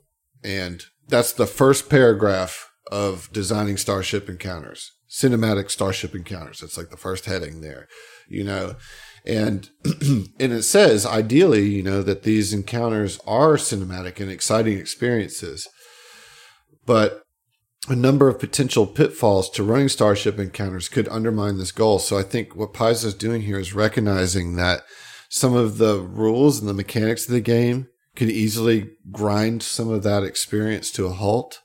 And it's reminding your GM and giving you tips on how to do this, you know, to keep it exciting, you know. And, and one of the things that, that we do that's kind of mentioned and alluded to is that try to describe the action in more than just the numbers on the die. You know, like one thing that we try to do is at the end of each round, kind of sum up the round in a cinematic description to say this is kind of what happened. You know, now we've we you know we've rolled all the dice, kind of figured out the numbers, and then like this is the result of this this turn of Starship Combat. You know, and it, it, it talks about doing that. It talks about bringing the environment into the storytelling and adding hazards and terrain to space to make the space combat feel a little bit more alive and Lived in, Less kind of empty. thing. Yeah. right, right. I think I do think that starting with that is very valuable because as we've mentioned, like Starship Combat kind of caught a lot of backlash or, or a, a lot of people just not caring about it or caring for it as a, an obstacle to get to the rest of the game when it first came out. And, and I do think it's, it behooves Paizo to remind people like, a big part of that is mentality. Is like you wanting to make it cinematic and you wanting to to engage in it in a way that doesn't view it as something that's in the way of my enjoyment of the rest of the game. Absolutely. Right. And so, like, I think this goes back to the completing of Starship Combat rules with this. Is like, this is the type of stuff that you know that they wanted to include in the core rule book. You know what I mean? But But it would have been a 400 page book. well, you know, I mean, at least another 30 pages because most of this chapter is, you know, it's not a whole lot of mechanics. You know, it's a lot of GM advice about how they envision Starship Combat to run, you know, and like how you can take that and elevate it and make it just as fun as the ground combat or non combat encounters, which a big part of this book is them talking about some non combat challenges, you know, so navigating through an asteroid field or scanning a ship caught in orbit. You know, we've done some of that. We did that on Hacky Sack Heroes. Emily did that just kind of naturally, you know, and then it has like a whole section about injecting excitement into the game, enhanced gameplay descriptions, create memorable villains on the comms, you know, like all those things are, are now articulated and laid out for a GM. And so if you are, are wondering how to approach Starship Combat, this, this chapter is so beneficial. You know, like it, it really just kind of lays out the flavor of it, which is so important to making Starship Combat fun. Like I know that pretty much all of us enjoy doing Starship Combat as a as a podcast. You know what I mean? Like despite the idea that Starship Combat can be crunchy and a little drag.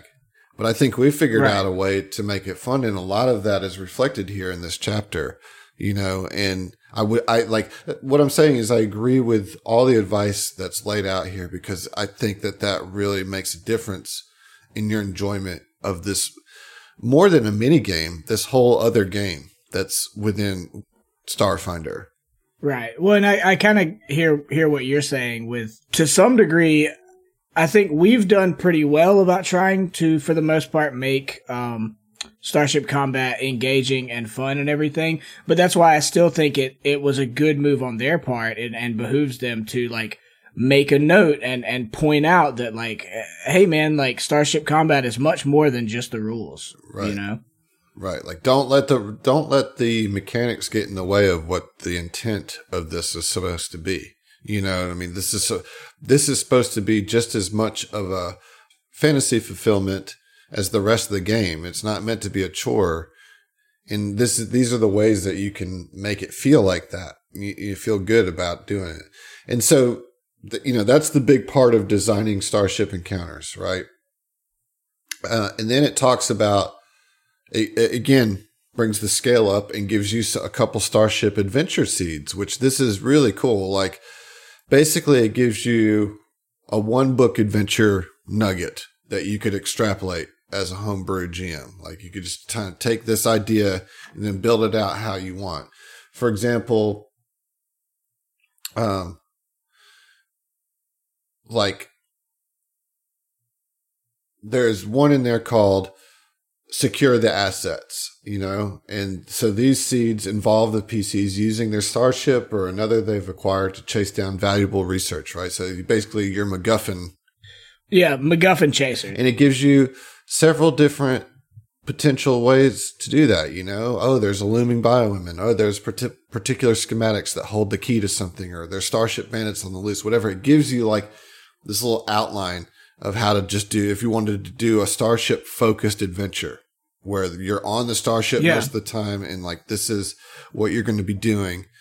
And then it even takes it a step further. And there's like several of those, right? So there's several seeds, something like 12 different seeds to give you uh, an idea for.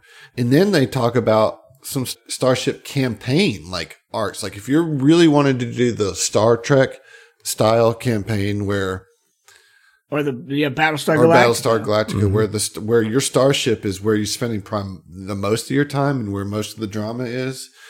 They have entire campaign arcs like laid out for you. Yeah, like separated into like books, even you know, like Lost in the Vast is one, right?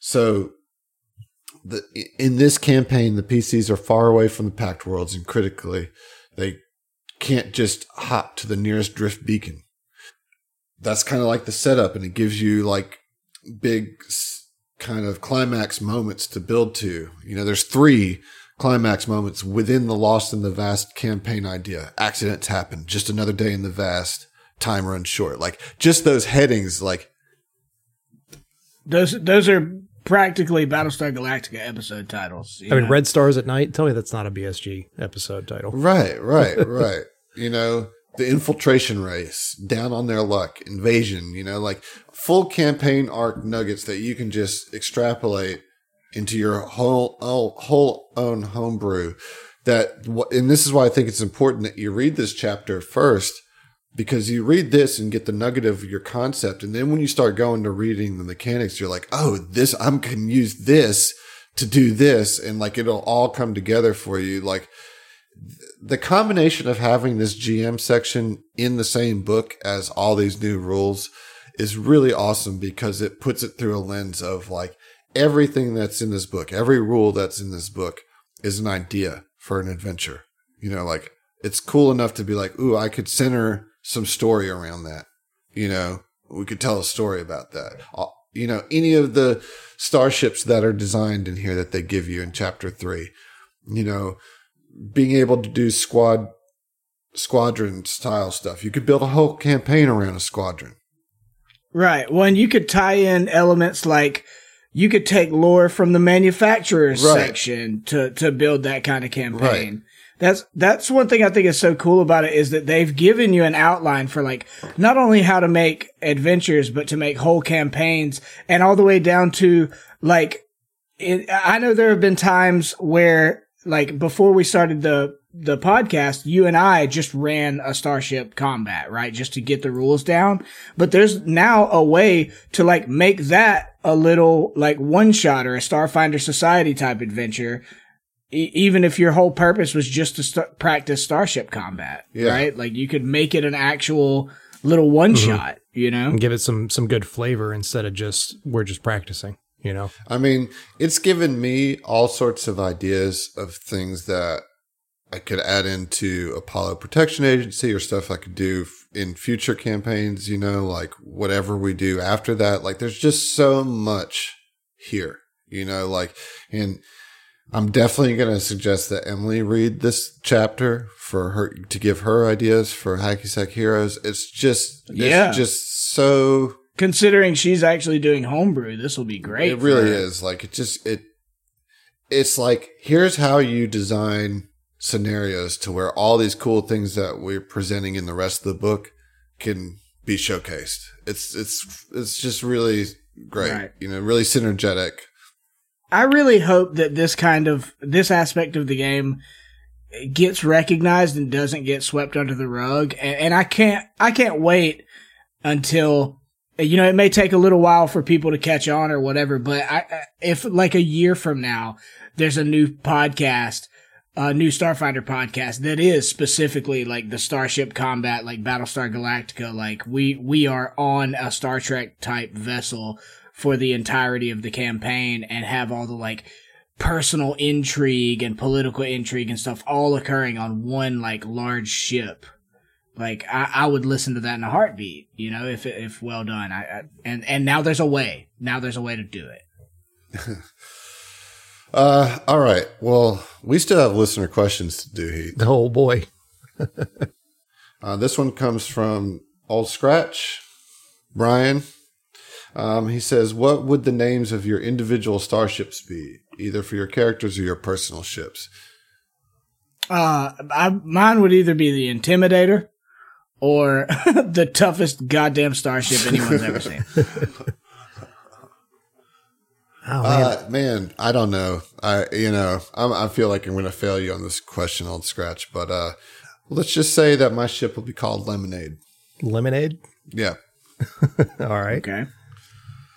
Oh man. It's just a Be- just a Beyonce album Yeah. title. Like you, you you could do way worse, you know?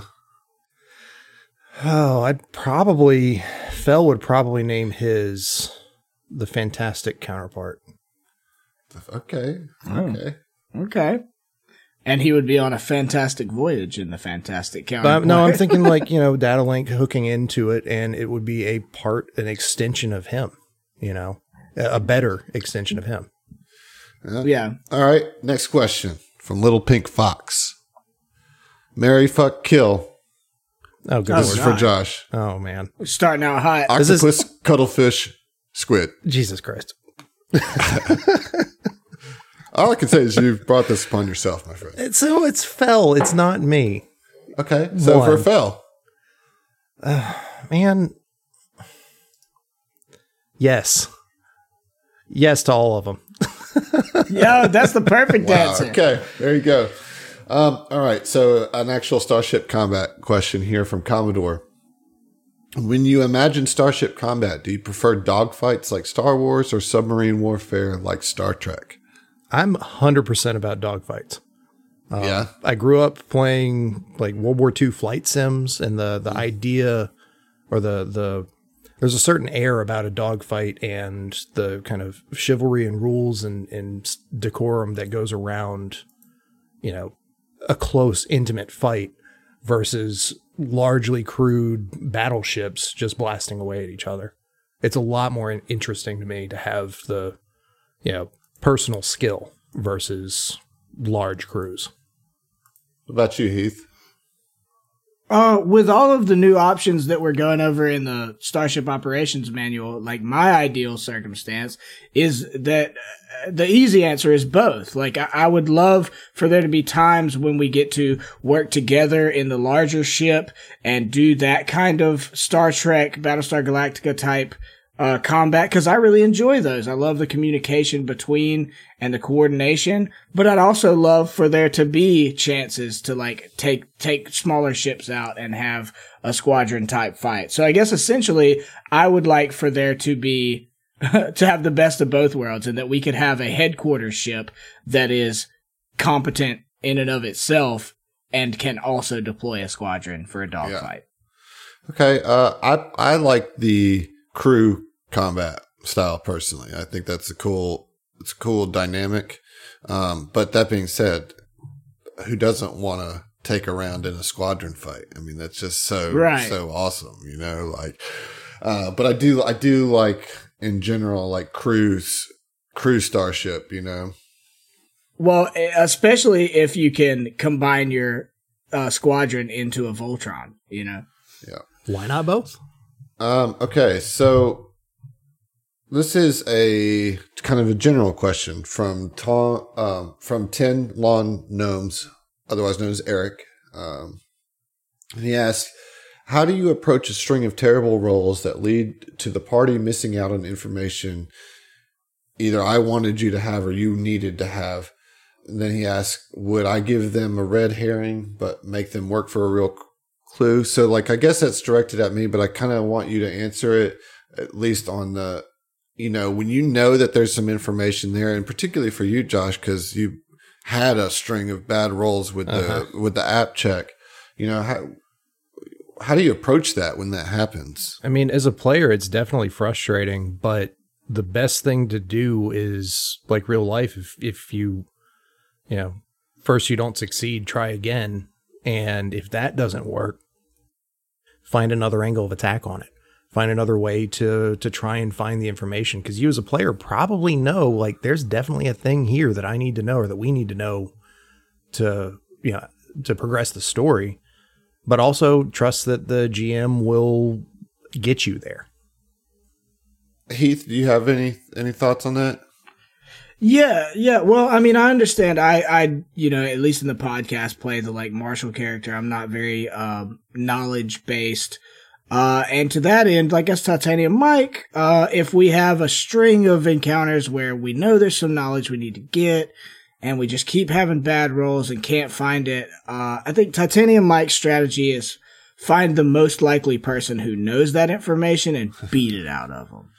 Uh, yeah, okay. I mean, you know, there they, that ties into finding alternate ways to get the information. I think that's good advice. Right. Yeah. It's a strategy, you know. As far as what I would do as a GM, I mean, like, there's a couple different ways. I mean, if it's information that I feel like they absolutely must have, then I don't put it behind a roll.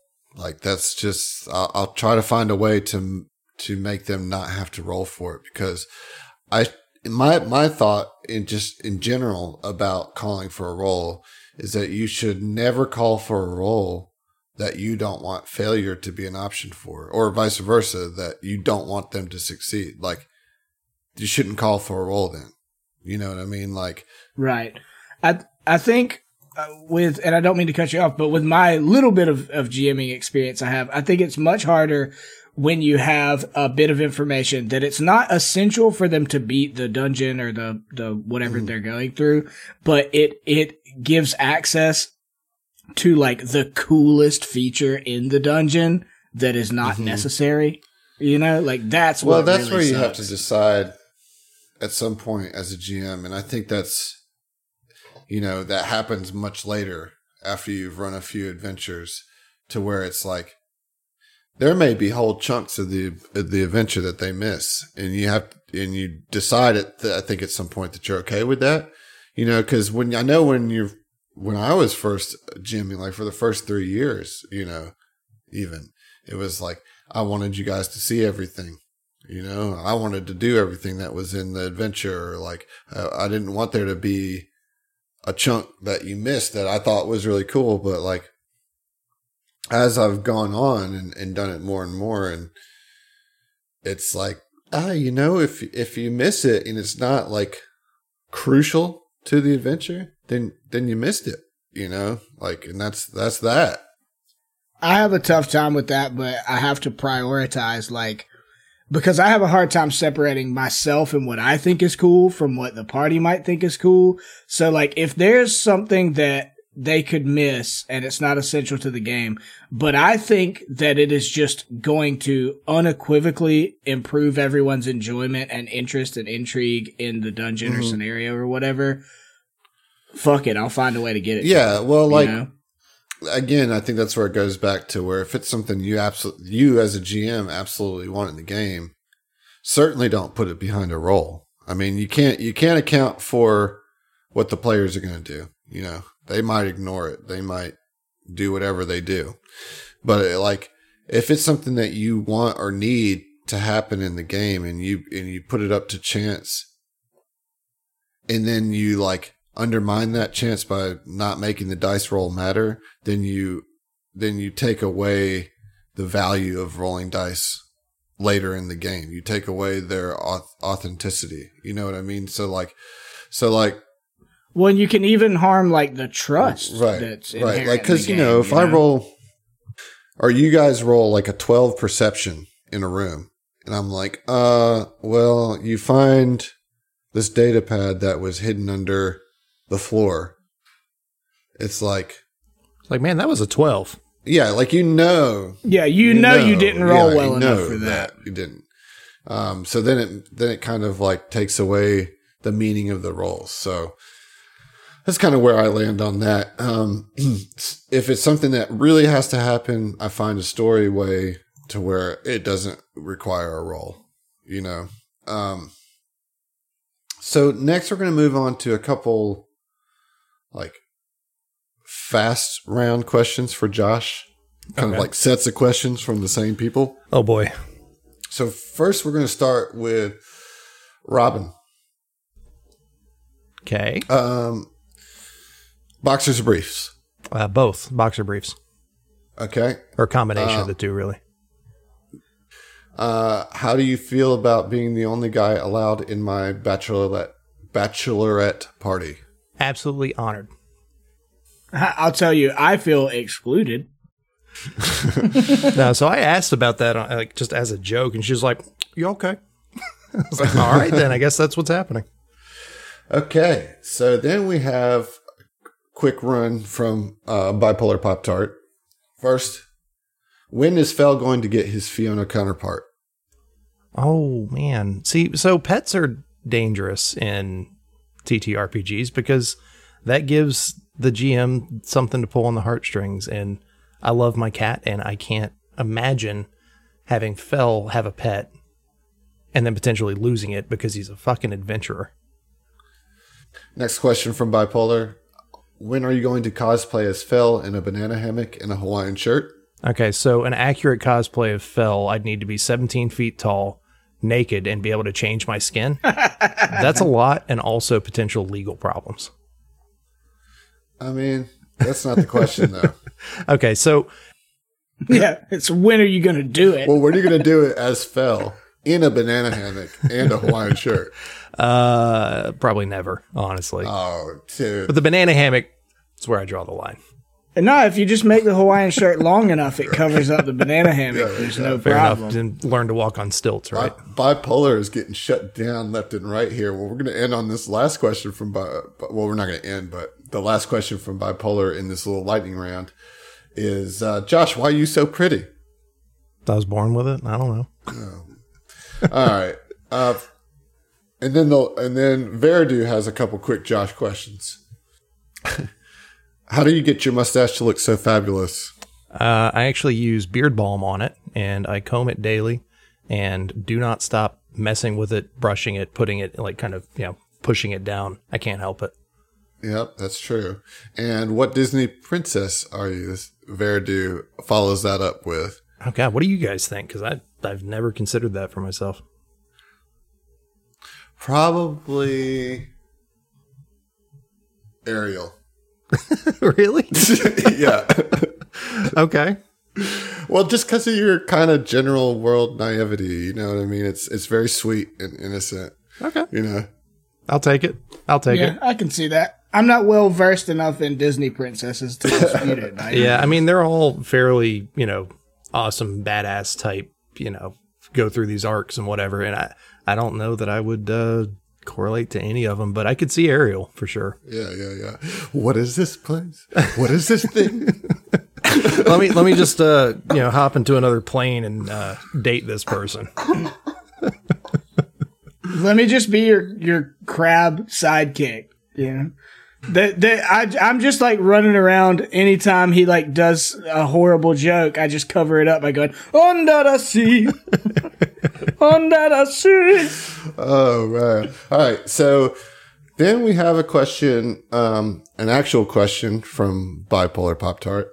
Says, what do you think would be the first thing to break on a starship, given your vehicular maintenance experience? First thing to break would probably be the computer systems in some form or fashion. Either that or it's either that or a hydraulic leak of some sort, like something that that mo- any moving part is likely to break. All right, makes sense. Following that up with a question from John himself, John Thomas himself has a question. Favorite plane and why? Uh, C seventeen because I work on it. Okay. I could, yeah. Or are you talking about Oh, how about you meant airplane? Or- okay, aeroplane. so Yeah. so favorite airplane is the uh, P thirty eight Lightning. It's it's such a weird design. The twin tails, single cockpit, twin engine. It's old World War II. Not really fighter, not really bomber. It's not really good at anything, but it looks really cool. What's the one that has the shark mouth painted on it? I mean, a lot of them did, Tra- but traditionally? uh, traditionally would be modern one would be an A ten, the Warthog. But it's not a shark. That's a it's got Okay, a tooth, Warthog. so it's a you know warthog. no, there was one that had the mouth, like an actual mouth. I mean, that was painted on the honestly a ton of World War II planes had those. Okay, I just thought it was like one that particularly did. Last question of the night from Giuseppe. Metroidvanias are neither Metroids nor Vanias. Discuss, but you have 30 seconds. First off, I disagree because Metroidvania has become from both Metroid and Castlevania, so Metroid games count as Metroidvanias, Castlevania games, Symphony of the Night, and the DS games count as Vanias. Uh, other ones they take and borrow from the genre, and they earn the name through being similar to those two games. You did it. You did it in under 30 seconds. Wow, that- I I'm am too. impressed. Taking inspiration. Yeah. Remind me next Signal Screams. I'll actually give you an inf- uh, inspiration for that. Hell yeah. Oh, you heard it here, folks. You Hey, heard it here. Next Thursday, remind me to tell Adam to give me an inspiration. All right. Tell Before the session. your Inspiration. This will be for September 3rd. At what time? Uh, six o'clock. Got it. I'll remind you on September 3rd at 6 a.m. You hear it here. Oh, 6 a.m. It's at 6 a.m. All right, you can do that off air. Uh, that's it for the listener questions today. I've only got uh, one question for you guys, and we can just be brief about it. But now that we've covered most of the book, what got you guys the most excited? What are you looking forward to the most? The one thing, if you had to Consciousness pick one. uplink drive. I want Fell to become a part of the ship. Right. Okay. Uh, integrating a boarding situation into the story. Okay, so um, yeah, that's about it, guys. Before we get out of here, I'd like to first uh, thank Josh for being on with us today. I know it's been a while. Hope you had a good time. I know we went I mean, I- long. I had a blast. Like I'm, I'm glad to have been able to be here. Yes, indeed. Yeah, it's it's. I mean, this book is really exciting. Uh, it's also very crunchy. You know, like there's a lot of rules to suss out, but I think it's such a welcome addition to make this universe bigger and feel more lived in and, and more realistic, even though it's like a fantasy sci-fi kind of game, right? Absolutely. So before we get out of here, I'd like to give a few thank yous. First, a huge thank you to Paizo for continuing to expand the Starfinder system that we here at STF have come to love so much. This book is awesome, as have have been all of the books that we've gotten prior to this. With every single book that comes out, I'm more and more proud to be, you know, an advocate for this system. It just gets more exciting and more rewarding to be involved with, right? Um, I'd also like to thank Roll20 as always for for making these STF adventures possible, at least for our crew. If it wasn't for Roll20, we wouldn't have been able to do any of this as far as being a podcast. Also, our sponsor, Norse Foundry. I'd like to thank those guys, uh, both for their support and sponsorship, and also for the amazing dice that Adam and John so kindly bought me for my birthday. I got the the Fireball set and the Dead Man's Gold set, and they're awesome. And I have a whole tray full of dice now to roll. Don't forget that you can use the code STF at checkout for purchases at Norse Foundry's website to get yourself a discount if you want to get some some new dice or a new you know dice box or roller or whatever other products they may have to offer. Take advantage of that. Indeed. Truly.